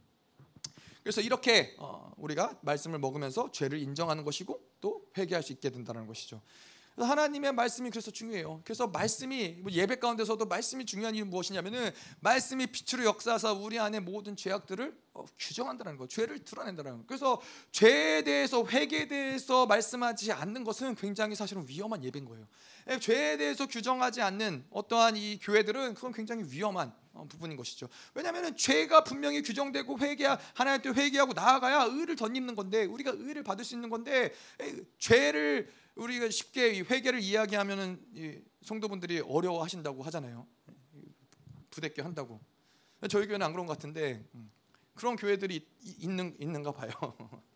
뭐 저도 사실은 뭐, 뭐 젊었을 때 신앙생활하면서 뭐 회개하라 이런 메시지를 많이 들어보지 못했어요. 뭐 간혹가다 한 번씩 어, 뭐 고난 주간에 그래도 어떻게든 회개해 보려고 이제 어, 뭐 애쓰긴 하지만은 근데 사실은 말씀이 들어가면은 반드시 회개 역사가 드러날 수밖에 없다는 거죠. 왜냐하면 그 진리가 비치기 때문에 어둠을 비추기 때문에 반드시 회개 역사가 일어나고 회개하는 것을 우리가 요한일서에서 얘기한 대로 자백한 대로 그것이 의로워지고 의로워지는 대로 하나님이 그곳 가운데 권세를 주신다는 것이죠. 음. 자 그리고 또 한 가지 방법은 우리가 비워내는 영성의 최고봉은 무엇이냐? 갈라디아서 2장 20절. 내가 그리스도와 함께 십자가에 못 박혔나니 날마다 십자가에서 자기를 못 박는 거예요. 뭐 다른 방법이 없어요. 날마다 매일같이 우리 육신을 입고 있기 때문에 매일같이 우리 안에서 육신으로 살아가고자 하는 욕망이 올라오는 것이고 삶의 어떤 습관대로 우리가 가진 비질대로 살아가는 어떤 이 흐름들을 계속 만들어 왔던 것이고 그렇기 때문에 우리는 매일같이 그리스도와 함께 십자가에서 이런 육체의 자아를 계속 쪼개는 거예요. 계속 그거를 죽여가는 것이 중요한 것이 중요한 것이죠. 자, 근데 우리가 이번 주 어, 주일날 말씀했던 것처럼 육체를 쪼개고 날마다 십자가에서 죽어지는데 그것이 본질이냐? 그것이 본질은 아닌 거예요. 왜 그렇게 해야 되느냐? 왜냐? 우리가 육신으로 살아서 굳어졌던 것들이 너무나 많기 때문에. 근데 본질은 무엇이냐? 성령으로 살면 되는 거예요. 성령의 소욕을 따라서 살며 성령으로 살아가면은 육체의 힘이 현저하게 죽어질 수밖에 없는 것이고 육체의 힘이 아니라 성령의 힘으로 살기 때문에 육체와는 상관없는 예, 묶임을 계속 쪼개고 풀어내야 되는 이유는 육체로 살기 때문에 그런 것이죠. 근데 성령으로 살면은 예, 그것이 아니라 성령과 더불어서 예, 그 모든 이 영광 가운데 영광의 교제 가운데 나아가고 그분과 이 기쁨을 누리고 이런 모든 것들이 삶의 이 영성의 본질인 것이지 쪼개고 죽이고 이런 계속해서 나를 어, 십자가에 못 박는 것은 사실은 이 육신의 삶을 살았기 때문에 육신의 욕심을 따르기 때문에 그렇다는 것이죠. 그래서 갈라디아 5장 16절에 내가 이르노니 너희는 성령을 쫓아 행하라 그리하면 육체의 욕심을 이루지 아니하리라. 그래서 육체의 욕심을 어, 성령을 쫓아 행하면 육체의 욕심이 이루어지지 않는 거예요. 자, 근데 이렇게 비워진다라는 것이 어, 중요한 건 무엇이냐면은 우리가 가난한 심령 가운데 하나님을 철저히 의지하는 심령이 그 상태가 비워진 심령이죠. 근데 이렇게 비워진 심령이라는 것을 우리가 다윗을 이야기하는 거면 이야기할 때 알 수 있는 것처럼 다윗은 늘 하나님께 철저히 의존된 상태였어요. 언제든지 하나님께 의존된 상태였기 때문에 사울이 자기를 죽이려고 할 때도 사울을 자기 어떤 육체의 어떠함, 인간의 어떠한 어떠함대로 그를 죽이지 아니하고 예, 그냥 그를 놔주는 것이죠. 예, 왜냐하면 그가, 그가 다윗은 하나님께 의존된 상태, 하나님만을 철저히 의지하는 상태. 그래서 블레셋들이 몰려올 때도 다윗은 어떻게 해요? 예, 그들이 몰려면 어떻게 돼요? 당연히 싸워야죠. 당연히 전쟁을 해야죠. 뭐 그건 뭐 너무나 당연한 거잖아요. 그들이 막 몰려오는데 적들이 몰려오는데. 근데 다윗은 어떻게 해요? 하나님 앞에 나아가서 하나님께 물어봐요. 하나님 전쟁을 해야 됩니까? 말아야 됩니까? 너무나 당연한 것이지만은 왜냐 다윗은 철저히 하나님을 의지하는 상태니까. 그렇기 때문에 어, 그 의존된 상태를 우리가 어떻게 얘기할 수 있냐면은 하나님이 다윗이 하나님께 기대했는데 하나님이 어느 날 갑자기 사라진다. 그럼 어떻게 돼요? 다윗은 넘어지는 거예요. 철저히 의존되어 있기 때문에 자기의 힘으로 의조, 의지하는 것처럼 기대했지만은 자기의 발에 꿋꿋이 힘을 주고 예, 하나님이 없어도 여전히 이렇게 잘 서 있는 건 그건 의지하는 게 아닌 거예요. 의지한다라는 것은 하나님이 없으면은 넘어지는 거예요. 하나님이 없으면은 아무것도 할 수 없는 거예요. 다윗은 하나님이 일하시지 않으면 아무것도 할 수가 없는 그러한 존재였어요. 철저히 하나님한테 의존된 존재였어요. 그것이 바로 예, 예, 순수하게 하나님께 의존된 상태라는 것이죠. 그리고 또 한 가지 의존된 상태는 무엇이냐? 그렇게 하나님께 완벽하게 기댄 상태, 하나님께 의존된 상태이기 때문에 원수들이 다윗을 무너뜨리려면은 예, 하나님을 건드리지 않고는 불가능한 얘기가 되는 거예요. 그래서 우리가 철저히 하나님한테 의지, 의존되어 있는 상태라는 것은 원수들이 함부로 우리를 건드릴 수 없는 상태인 거예요. 가난한 심령이라는 것은 원수들이 함부로 우리를 건드릴 수 없는 상태가 바로 가난한 심령이 된다는 것이죠. 음. 아, 자 그런데 이렇게 가난한 심령이 될 때 철저히 하나님한테 의존하는 의존하는 상태가 될 때는 그때 우리는 임재 안으로 들어가는 거예요. 그래서 우리가 그대로 가끔 뭐 그렇게 기도할 수도 있고 기도할 때도 있지만은 하나님 우리에게 임재를 허락하시옵소서, 임재를 부어 주시옵소서. 근데 본질적으로는 뭐냐면은 하나님의 임재를 구하는 것이 아니라 우리가 철저히 비워지고 가난한 심령이 될때 임재는 자연스럽게 부어지는 거예요.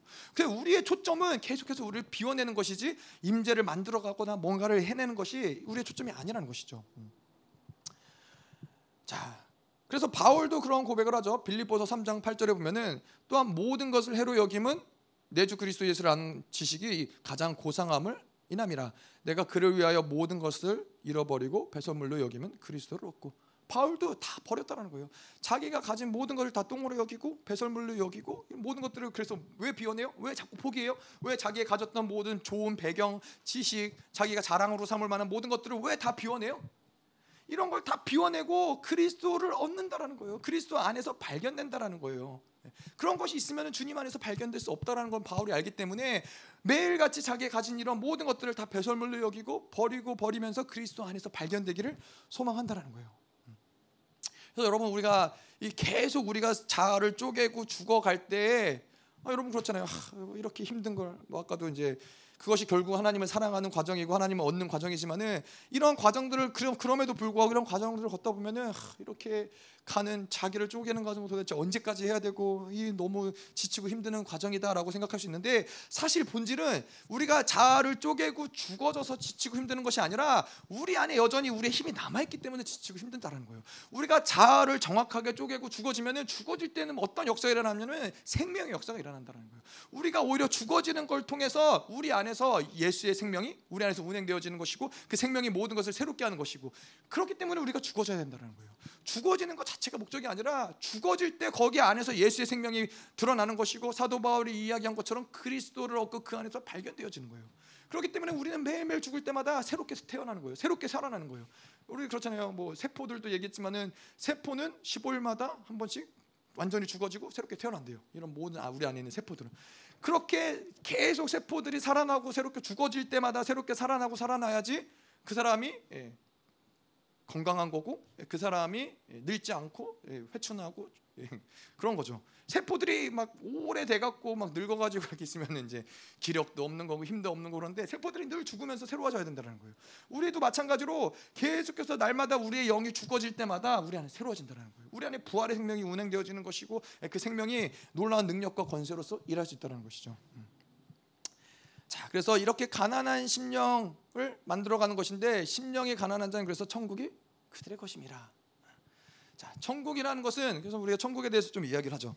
우리가 잘 알다시피 하나님의 나라, 천국 뭐 같은 얘기죠. 근데 천국이라는 것은 무엇을 이야기하는 거냐면은 하나님의 통치를 이야기하는 것이죠. 네. 그래서 이 심령이 가난한 자는 복이 있나니 천국이 그들의 것임이라 하나님의 통치가 그들 안에서 이루어진다라는 거예요. 철저히 하나님만을 의지하기 때문에 하나님이 그들을 통치하신다라는 거예요. 네. 통치하신다라는 개념을 좀 볼 텐데 하나님의 나라 이거 좀 개념을 볼 텐데 통치한다라는 개념에서 중요한 개념이 뭐냐면은 하나님의 나라는 영원한 나라라는 거예요. 하나님의 나라가 영원하다는 것은 무엇이냐면은 하나님의 통치 또한 영원하다라는 거예요. 하나님의 통치가 영원하다라는 것은 이러한 어떠한 이 상황과 환경과 조건에 어, 그것이 좌지우지되는 나라가 아니라는 거예요. 하나님의 나라는 어떠한 조미 쓸지도 않고 도둑이 있지도 않고 그 나라는 영원히 국권이 쓰는데 왜 그러느냐? 그 나라를 통치하시는 분이 영원하신 하나님이기 때문에 그렇다는 거예요. 그렇기 때문에 하나님의 통치를 받는 자들은 어떠한 상황과 조건에 어, 이렇게 흔들리는 것이 요동하는 것이 아닌 거예요. 영원한 나라. 결코 요동하지 않는 나라가 그 하나님의 통치가 우리 안에 이루어지는데 이 땅 가운데 메인 어떠한 것들이 그것을 어떻게 영향을 줄 수 있겠어요? 그렇기 때문에 하나님의 나라의 영원한 통치 그것은 결코 흔들리지 않는 것이죠. 자 그리고 또 중요한 하나님의 통치를 이야기할 때 중요한 개념은 무엇이냐면은 바로 그분은 복되신 하나님이라는 거예요. 디모데전서 1장 11절에 보면은 예, 마카리오스 복되신 하나님. 예, 하나님이 복되신 하나님이라는 것을 이야기할 때는 뭘 얘기하냐면 하나님은 항상 그분이 통치권을 우리에게 주셨잖아요. 그분이 우리에게 통치권을 주실 때는 뭐를 먼저 주시느냐? 복을 주신다라는 거예요. 그래서 이 어, 창세기 1장 28절에도 보면은 하나님이 그들에게 복을 주시며 이르시되 생육하고 번성하며 땅에 충만하라 땅을 정복하라 모든 생물을 다스리라. 하나님이 이러한 모든 복들을 복을 주시고 예, 그 다음에 통치권을 주신다라는 거예요. 복을 주시고 그 모든 것을 통치할 수 있는 예, 그 모든 복들을 하나님이 허락하신다는 것이죠. 예, 이 창세기만 그래요? 예, 아, 이 아담에게만 그래요? 창세기 9장에 보면은 노아의 홍수로 인해서 모든 인류가 심판을 받고 노아의 아들들에게 하나님 뭐라 그러시냐면은 그들에게 복을 주시며 그들에게 이르시되 생육하고 번성하여 땅에 충만하라. 하나님은 우리에게 그냥 야 너네들 가진 것을 한번 통치해 봐. 너네들 가진 것을 한번 만들어 봐. 한번 너네들 가진 어떤 능력과 권세를 한번 해 봐. 이게 아니라 통치할 수 있는 모든 복을 하나님이 허락 하신다는 거예요. 그래서 신약에 와서도 뭐예요? 에베소서에도 뭐예요? 하나님이 이 하늘의 하늘의 이 신령한 복을 교회에게 주시고 교회로 그리스도를 머리로 해서 이 땅을 다스리고 통치하는 권세를 주셨다는 거예요. 복을 주시는 것이 중요하다는 거예요. 자 그래서 하나님이 복을 주시기로 작정하시면은 이 땅 가운데서 우리에게 문제될 게 없는 거예요. 뭐 나라에 재앙이 몰려오거나 외부의 적들이 몰려오거나 가뭄이 오거나 그 나라에 뭐 어떠한 강력한 것이 뭐 몰려온다 할지라도 문제가 되지 않는 것은 이 하나님이 주시는 복이 모든 것을 다 덮어버리기 때문에 그러는 거예요. 하나님 복을 주시는 이유는 뭐겠어요? 완벽하게 통치할 수 있도록 모든 것을 다 하나님 제공하신다는 거잖아요. 그래서 그분이 복되신 하나님이고 그분이 풍성하신 하나님이라는 거예요. 네. 자, 그래서 이 또 한 가지 하나님의 통치의 개념. 음. 어, 하나님의 이 하나님의 나라를 다스리시고 통치하실 때 어, 중요한 개념 중에 하나가 무엇이냐? 아, 요한 1서 4장 19절. 우리가 사랑함은 그가 먼저 우리를 사랑하셨습니다. 예. 하나님이 그 나라를 통치하실 때, 그 백성들을 통치하실 때, 우리 안에서 우리를 통치하실 때 중요한 통치의 개념은 뭐냐? 바로 그가 우리를 먼저 사랑하셨다. 다시 말해서 그가 우리를 책임지신다라는 거예요. 내가 너를 먼저 사랑했기 때문에 너의 인생을 내가 책임질 거야. 이게 하나님 가지신 마음이라는 거예요. 그래서 하나님이 의를 주셨다라고 얘기하시죠. 예, 하나님이 의를 주시고 사랑하시는 것이죠. 그게 우리가 어디에 보면 알 수 있어요? 예, 호세아서에 보면 알 수 있죠. 예, 호세아서에서 고멜이 어떻게 해요? 고멜이 죄를 이, 이, 이 뭐죠? 부정한 여인과 음란한 여인과 호세아가 결혼을 하죠. 한 이스라엘의 어떠함들을 하나님이 알려주시기 위해서. 그래서 고멜과 호세가 결혼하는데 호세아가 고멜을 사랑하는데 고멜은 어떻게 해요? 그는 호세아를 배신하고 떠나서 다른 남자를 만나고 또 다른 남자 음란한 짓을 음, 음행을 음행을 하는 것이죠. 그런데 호세아가 어떻게 해요? 아휴 뭐 저런 음란한 여인을 내가 어떻게 사랑할 수 있겠어라고 버려요? 아니에요. 호세아는 또 고멜을 찾아가는 거예요. 고멜을 찾아서 다시 데리고 와요. 근데 데리고 오는데 그 호세아 고멜을 바라보면서 호세아가 아유 저 음란한 여인 아유, 어쩔 수 없이 하나님이 결혼하라고 했으니까 결혼했으니까 같이 살 수밖에 없지 그렇게 고멜을 사랑하는 거예요? 아니에요. 고멜 호세아가 고멜을 데리고 와서 고멜을 사랑할 때에는 고멜이 정말로 흠도 없고 정도 없는 아름다운 신부로서 고멜을 사랑하는 거예요. 어떻게 그럴 수 있어요? 그것이 바로 의라는 거예요. 하나님이 이스라엘에게 우리에게 의를 주시고 사랑하신다는 건 뭐냐면은 아유 저 죄인 불쌍한 죄인 내가 사랑해야지 그게 아니라 하나님이 그들의 모든 죄를 죄의 값을 다 갚으시고 그들을 정결케 하시고 의롭게 하시고 하나님의 거룩하고 아름다운 신부로서 이스라엘을 사랑하는 거예요. 우리를 사랑하시는 거예요. 그게 바로 의를 주시고 사랑한다라는 거예요. 그가 의를 주셨다는 건 그래서 무슨 얘기냐면은 내가 너를 책임지겠다라는 거예요. 고멜이 어떠한 음행을 저지르고 어떠한 죄를 저지르든 간에 그의 모든 것을 내가 다 감당하겠다. 내가 다 책임지겠다. 내가 너를 하나님은 인간을 이 죄지은 인간을 사랑할 수 없으세요. 그거는 하나님의 본질상 죄와 함께 하실 수 없는 그분의 거룩은 그 죄와 함께 하실 때 그 죄를 가진 인간은 뭐 소멸될 수밖에 없는 거예요. 그 거룩한 하나님 앞에서 소멸될 수밖에 없는데 그런 죄 지은 인간에게 하나님 어떻게 사랑하세요? 그 죄를 갚아주시는 거예요. 예수가 이 땅에 오심으로써 그 죄의 문제를 해결하시는 거예요. 그것이 바로 의라는 거예요. 하나님이 그렇게 이 모든 것을 갚아주시는 것이고 그리고 사랑하신다는 거죠. 그게 하나님의 통치 개념인 거예요. 뭐예요? 내가 너를 다스리고 통치하는데 내가 너를 책임진다는 거예요.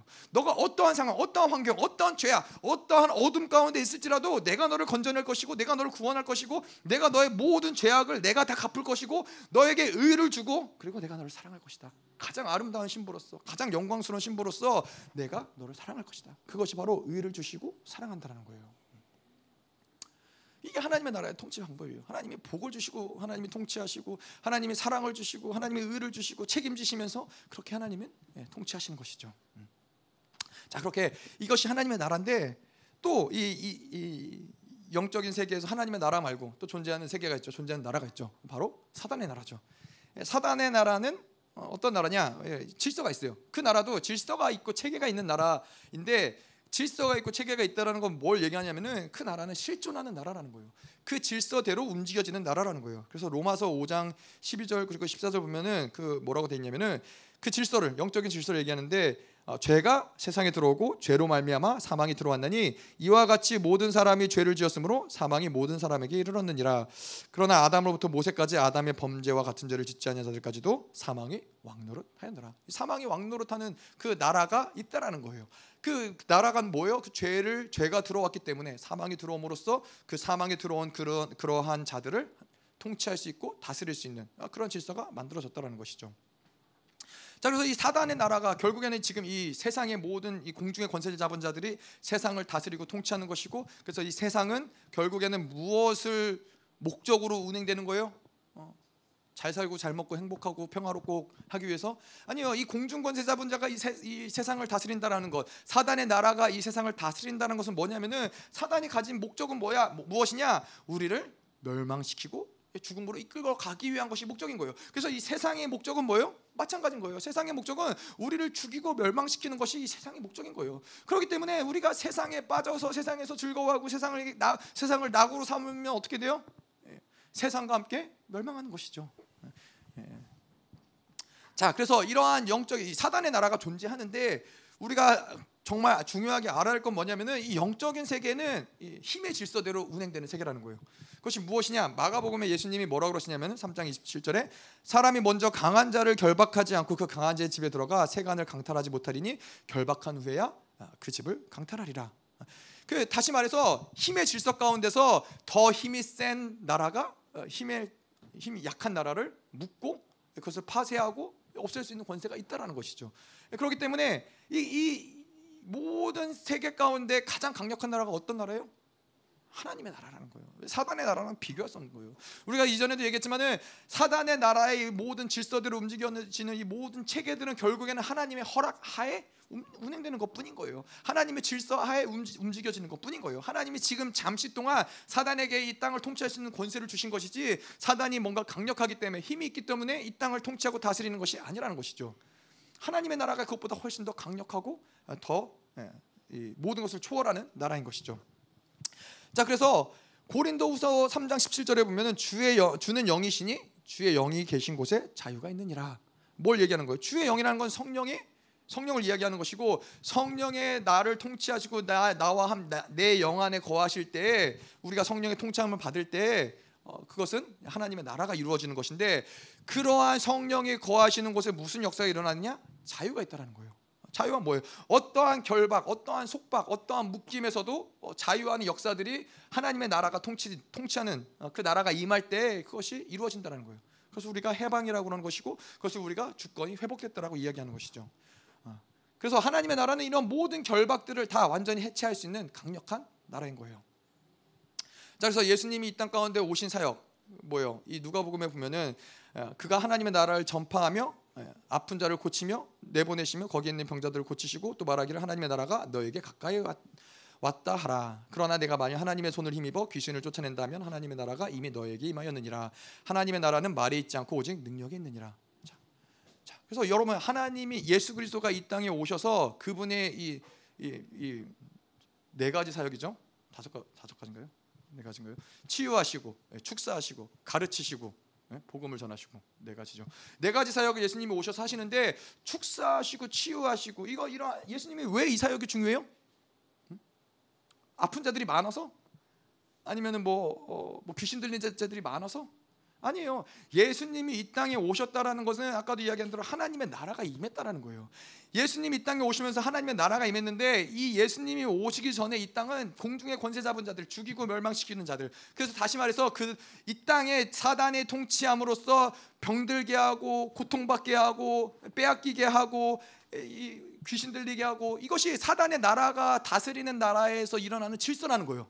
근데 예수님이 오셔서 하나님의 나라가 오셨기 때문에 더 이상 사단이 다스리고 통치했던 그들이 묻고 있었던 모든 이 귀신 들림과 고통과 병들음과 아픔과 치유 이런 것들이 질서가 바뀌었기 때문에 하나님의 강력한 나라가 임했기 때문에 이러한 역사들이 자연스럽게 드러난다는 거예요. 하나님의 나라가 임할 때에는 이런 모든 역사들이 사단의 통치가 물러날 수밖에 없는 것이고 하나님의 나라가 하나님의 나라의 역사가 드러날 수밖에 없다는 것이죠. 그래서 이 고린도후서의 10장 4절에서 5절에 보면은 하나님의 나라의 강력이 무엇이냐? 어떠한 견고한 진도? 무너뜨리는 하나님의 능력이라. 모든 이론을 무너뜨리고 하나님의 아는 것을 대적하여 높아진 것들을 다 무너뜨리고 모든 생각을 사로잡아 그리스도에게 복종하게 하느니라. 하나님의 나라가 임하면은 우리의 모든 높아진 생각들 사상들 어떤 이 대적하는 모든 이 원수의 역사들 이런 모든 것들을 완전히 잡아서 굴복시킬 수 있는 것이 바로 하나님의 나라의 강력이라는 것이죠. 아멘. 우리가 결론적으로 좀 가난한 심령을 좀 봤는데요. 가난한 심령이라는 것은 우리가 이 반드시 통치의 권세가 나온다라는 것이죠. 하나님 이 가난한 심령 가운데서 하나님이 통치하시고 그분이 통치하시는데 그분이 예, 하나님의 사랑하심으로써 의를 주시고 통치하시고 예, 그분이 복을 주시고 통치하시고 이렇게 하나님이 모든 것들을 통치하시고 다스림으로써 우리는 철저히 하나님만을 의지하고 살아가는 것이고 이렇게 하나님을 의지하고 그분 계속 이런 비워내고 자아를 죽이고 하나님만을 어, 계속 따르고 선택한 이 과정을 통해서 우리는 하나님을 얻는 거예요. 하나님도 우리를 얻어가는 하나님이 우리를 알아가는 과정을 우리가 걸어가는 것이고 그렇게 해서 하나님의 통치가 우리 가운데 이루어질 때 하나님의 임재가 드러나는 것이고 그런 가난한 심령 가운데 드러나는 하나님의 나라는 강력한 것이죠. 우리의 어떠한 묶임이든 우리의 어떠한 연약함이든 우리의 어떠한 이 죄악이든 간에 원수의 어떠함이든 간에 이것들을 그냥 내버려 두지 않는 거예요. 우리 우리가 이걸 믿어야 되는 거예요. 아 내가 아, 뭐 그렇죠. 하나님의 나라가 임했는데도 불구하고 나는 여전히 아파. 하나님의 나라가 임했는데도 나는 여전히 연약해. 하나님의 나라가 임했는데도 여전히 우리 가족은 문제가 많아. 그럴 수 없다라는 거예요. 그럴 수 없다라는 거예요. 그거는 하나님의 나라의 통치가 온전하게 이루어지지 않은 것이죠. 그거는 우리가 여전히 하나님의 가난한 심령으로 이루어지지 않은 하나님의 철저히 하나님만을 의지하지 않고 여전히 내가 뭔가를 붙잡고 있는 것이고 여전히 내가 뭔가를 다른 것을 힘으로 삼고 있다라는 증거인 것이지 완벽하게 우리 안에 하나님의 나라 하나님의 통치가 이루어졌을 때에는 그러면 사단에 만들어 놓은 모든 질서들은 다 완전히 무너질 수밖에 없는 것이죠. 그것이 바로 가난한 심령이 가진 축복인 거라는 거예요. 그래서 여러분 이 가난한 심령 해볼 만하지 않습니까? 예, 철저히 하나님만을 의지하고 철저히 이, 이 심령을 비워낼 때 하나님의 통치하심이 이렇게 강력하게 우리 가운데 드러나는 거예요. 하나님의 나라의 이, 이, 모든 것을 초월한 하나님의 나라가 우리 가운데 임하는 거예요. 그분이 통치하시는 거예요. 이런 능력과 권세가 드러나는 것만으로도 감사하고 귀하지만은 더 중요한 건 뭐예요? 우리가 이러한 시간들을 통과하면서 결국엔 하나님을 얻어가는 거예요. 하나님을 닮아가는 거예요. 하나님의 영광 가운데 우리가 들어가는 거예요. 그래서 우리는 어떤 결과론적으로 이 신앙생활한 자들이 아니에요. 그래, 우리가 언젠가 영광으로 들어갈 거니까는 뭐 그때까지는 뭐 이 시간 가운데 참고 견디고 뭐 그러는 것이지. 아, 뭐 그것도 맞는 얘기긴 하지만은 사실은 우리 신앙의 모습은 이 과정이 중요한 거예요. 우리가 철저하게 비워내는 과정, 이 철저히 자아를 죽이는 과정 그 자체가 의미가 없는 게 아니라 과정을 통해서 우리는 하나님을 닮아가는 것을 하나님을 얻어가는 것을 우리가 함께 하나님과 함께 걸어가는 것이죠. 아멘. 자, 그래서 우리가 이 시간 한번 같이 기도할게요.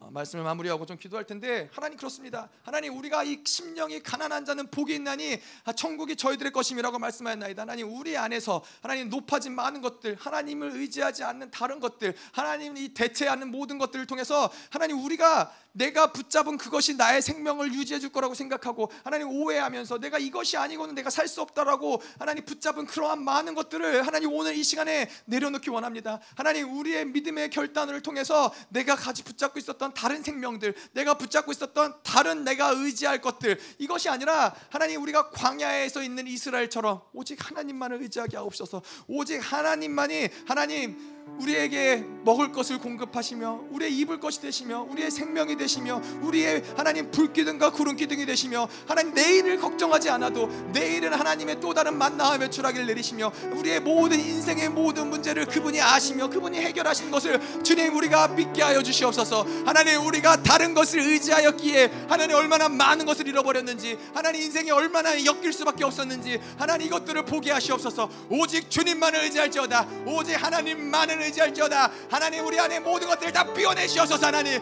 하나님 이 시간 오직 주님만을 의지할지어다. 더 하나님 이제 가난한 심령을 모으시옵소서. 이 가난한 심령도 하나님 우리가 가진 것으로 만들어가는 것이 아니라 오직 하나님 당신이 우리를 하나님 이끄셔야 가능합니다. 하나님 우리 가운데 오셔서 성령 하나님 우리로 하여금 가난한 심령을 만드시옵소서. 더 하나님 부으시옵소서. 더 충만하게. 더 임하시옵소서. 사랑의 하나님 감사합니다. 하나님 오늘도 하나님 이 귀한 예배 가운데 하나님 그냥 오지 아니하고 귀한 예물을 가지고 주님께 나왔습니다. 하나님 예물이 드려지는 곳곳마다 하나님의 나라가 펼쳐지는 것들을 주님 보게 하시옵소서. 하나님 우리가 이 땅 가운데 살아가며 하나님 우리의 심령에 하나님의 나라가 하나님 이 광주 땅에 하나님의 나라가 하나님 대한민국의 하나님의 나라가 아름답게 펼쳐지는 것을 기대합니다. 하나님 이 헌금이 드려지는 것을 통하여서 하나님 이 예물을 통하여서 하나님의 나라가 하나님 두 랩돈을 드린 과부처럼 그 마음을 드리고 그 생명을 다한 이 예물을 통하여서 하나님 의 나라가 아름답게 펼쳐지는 것들을 주님 보게 하여 주시옵소서. 이제는 교회 머리 대신 우리 구주 예수 그리스도의 은혜와 아버지 하나님의 끝없는 사랑과 성령 하나님의 내주교 통위로 충만케 하신 역사가 오늘도 가난한 심령으로 살고자 결단하는 사랑하는 성도들과 그 가정과 직장과 자녀와 기업과 비전 위에 이 나라 민족과 전 세계에 파송된 사랑하는 선교사들과 생명사역과 열방교회 위에 이제로부터 영원토로 함께하기를 축원하옵나이다.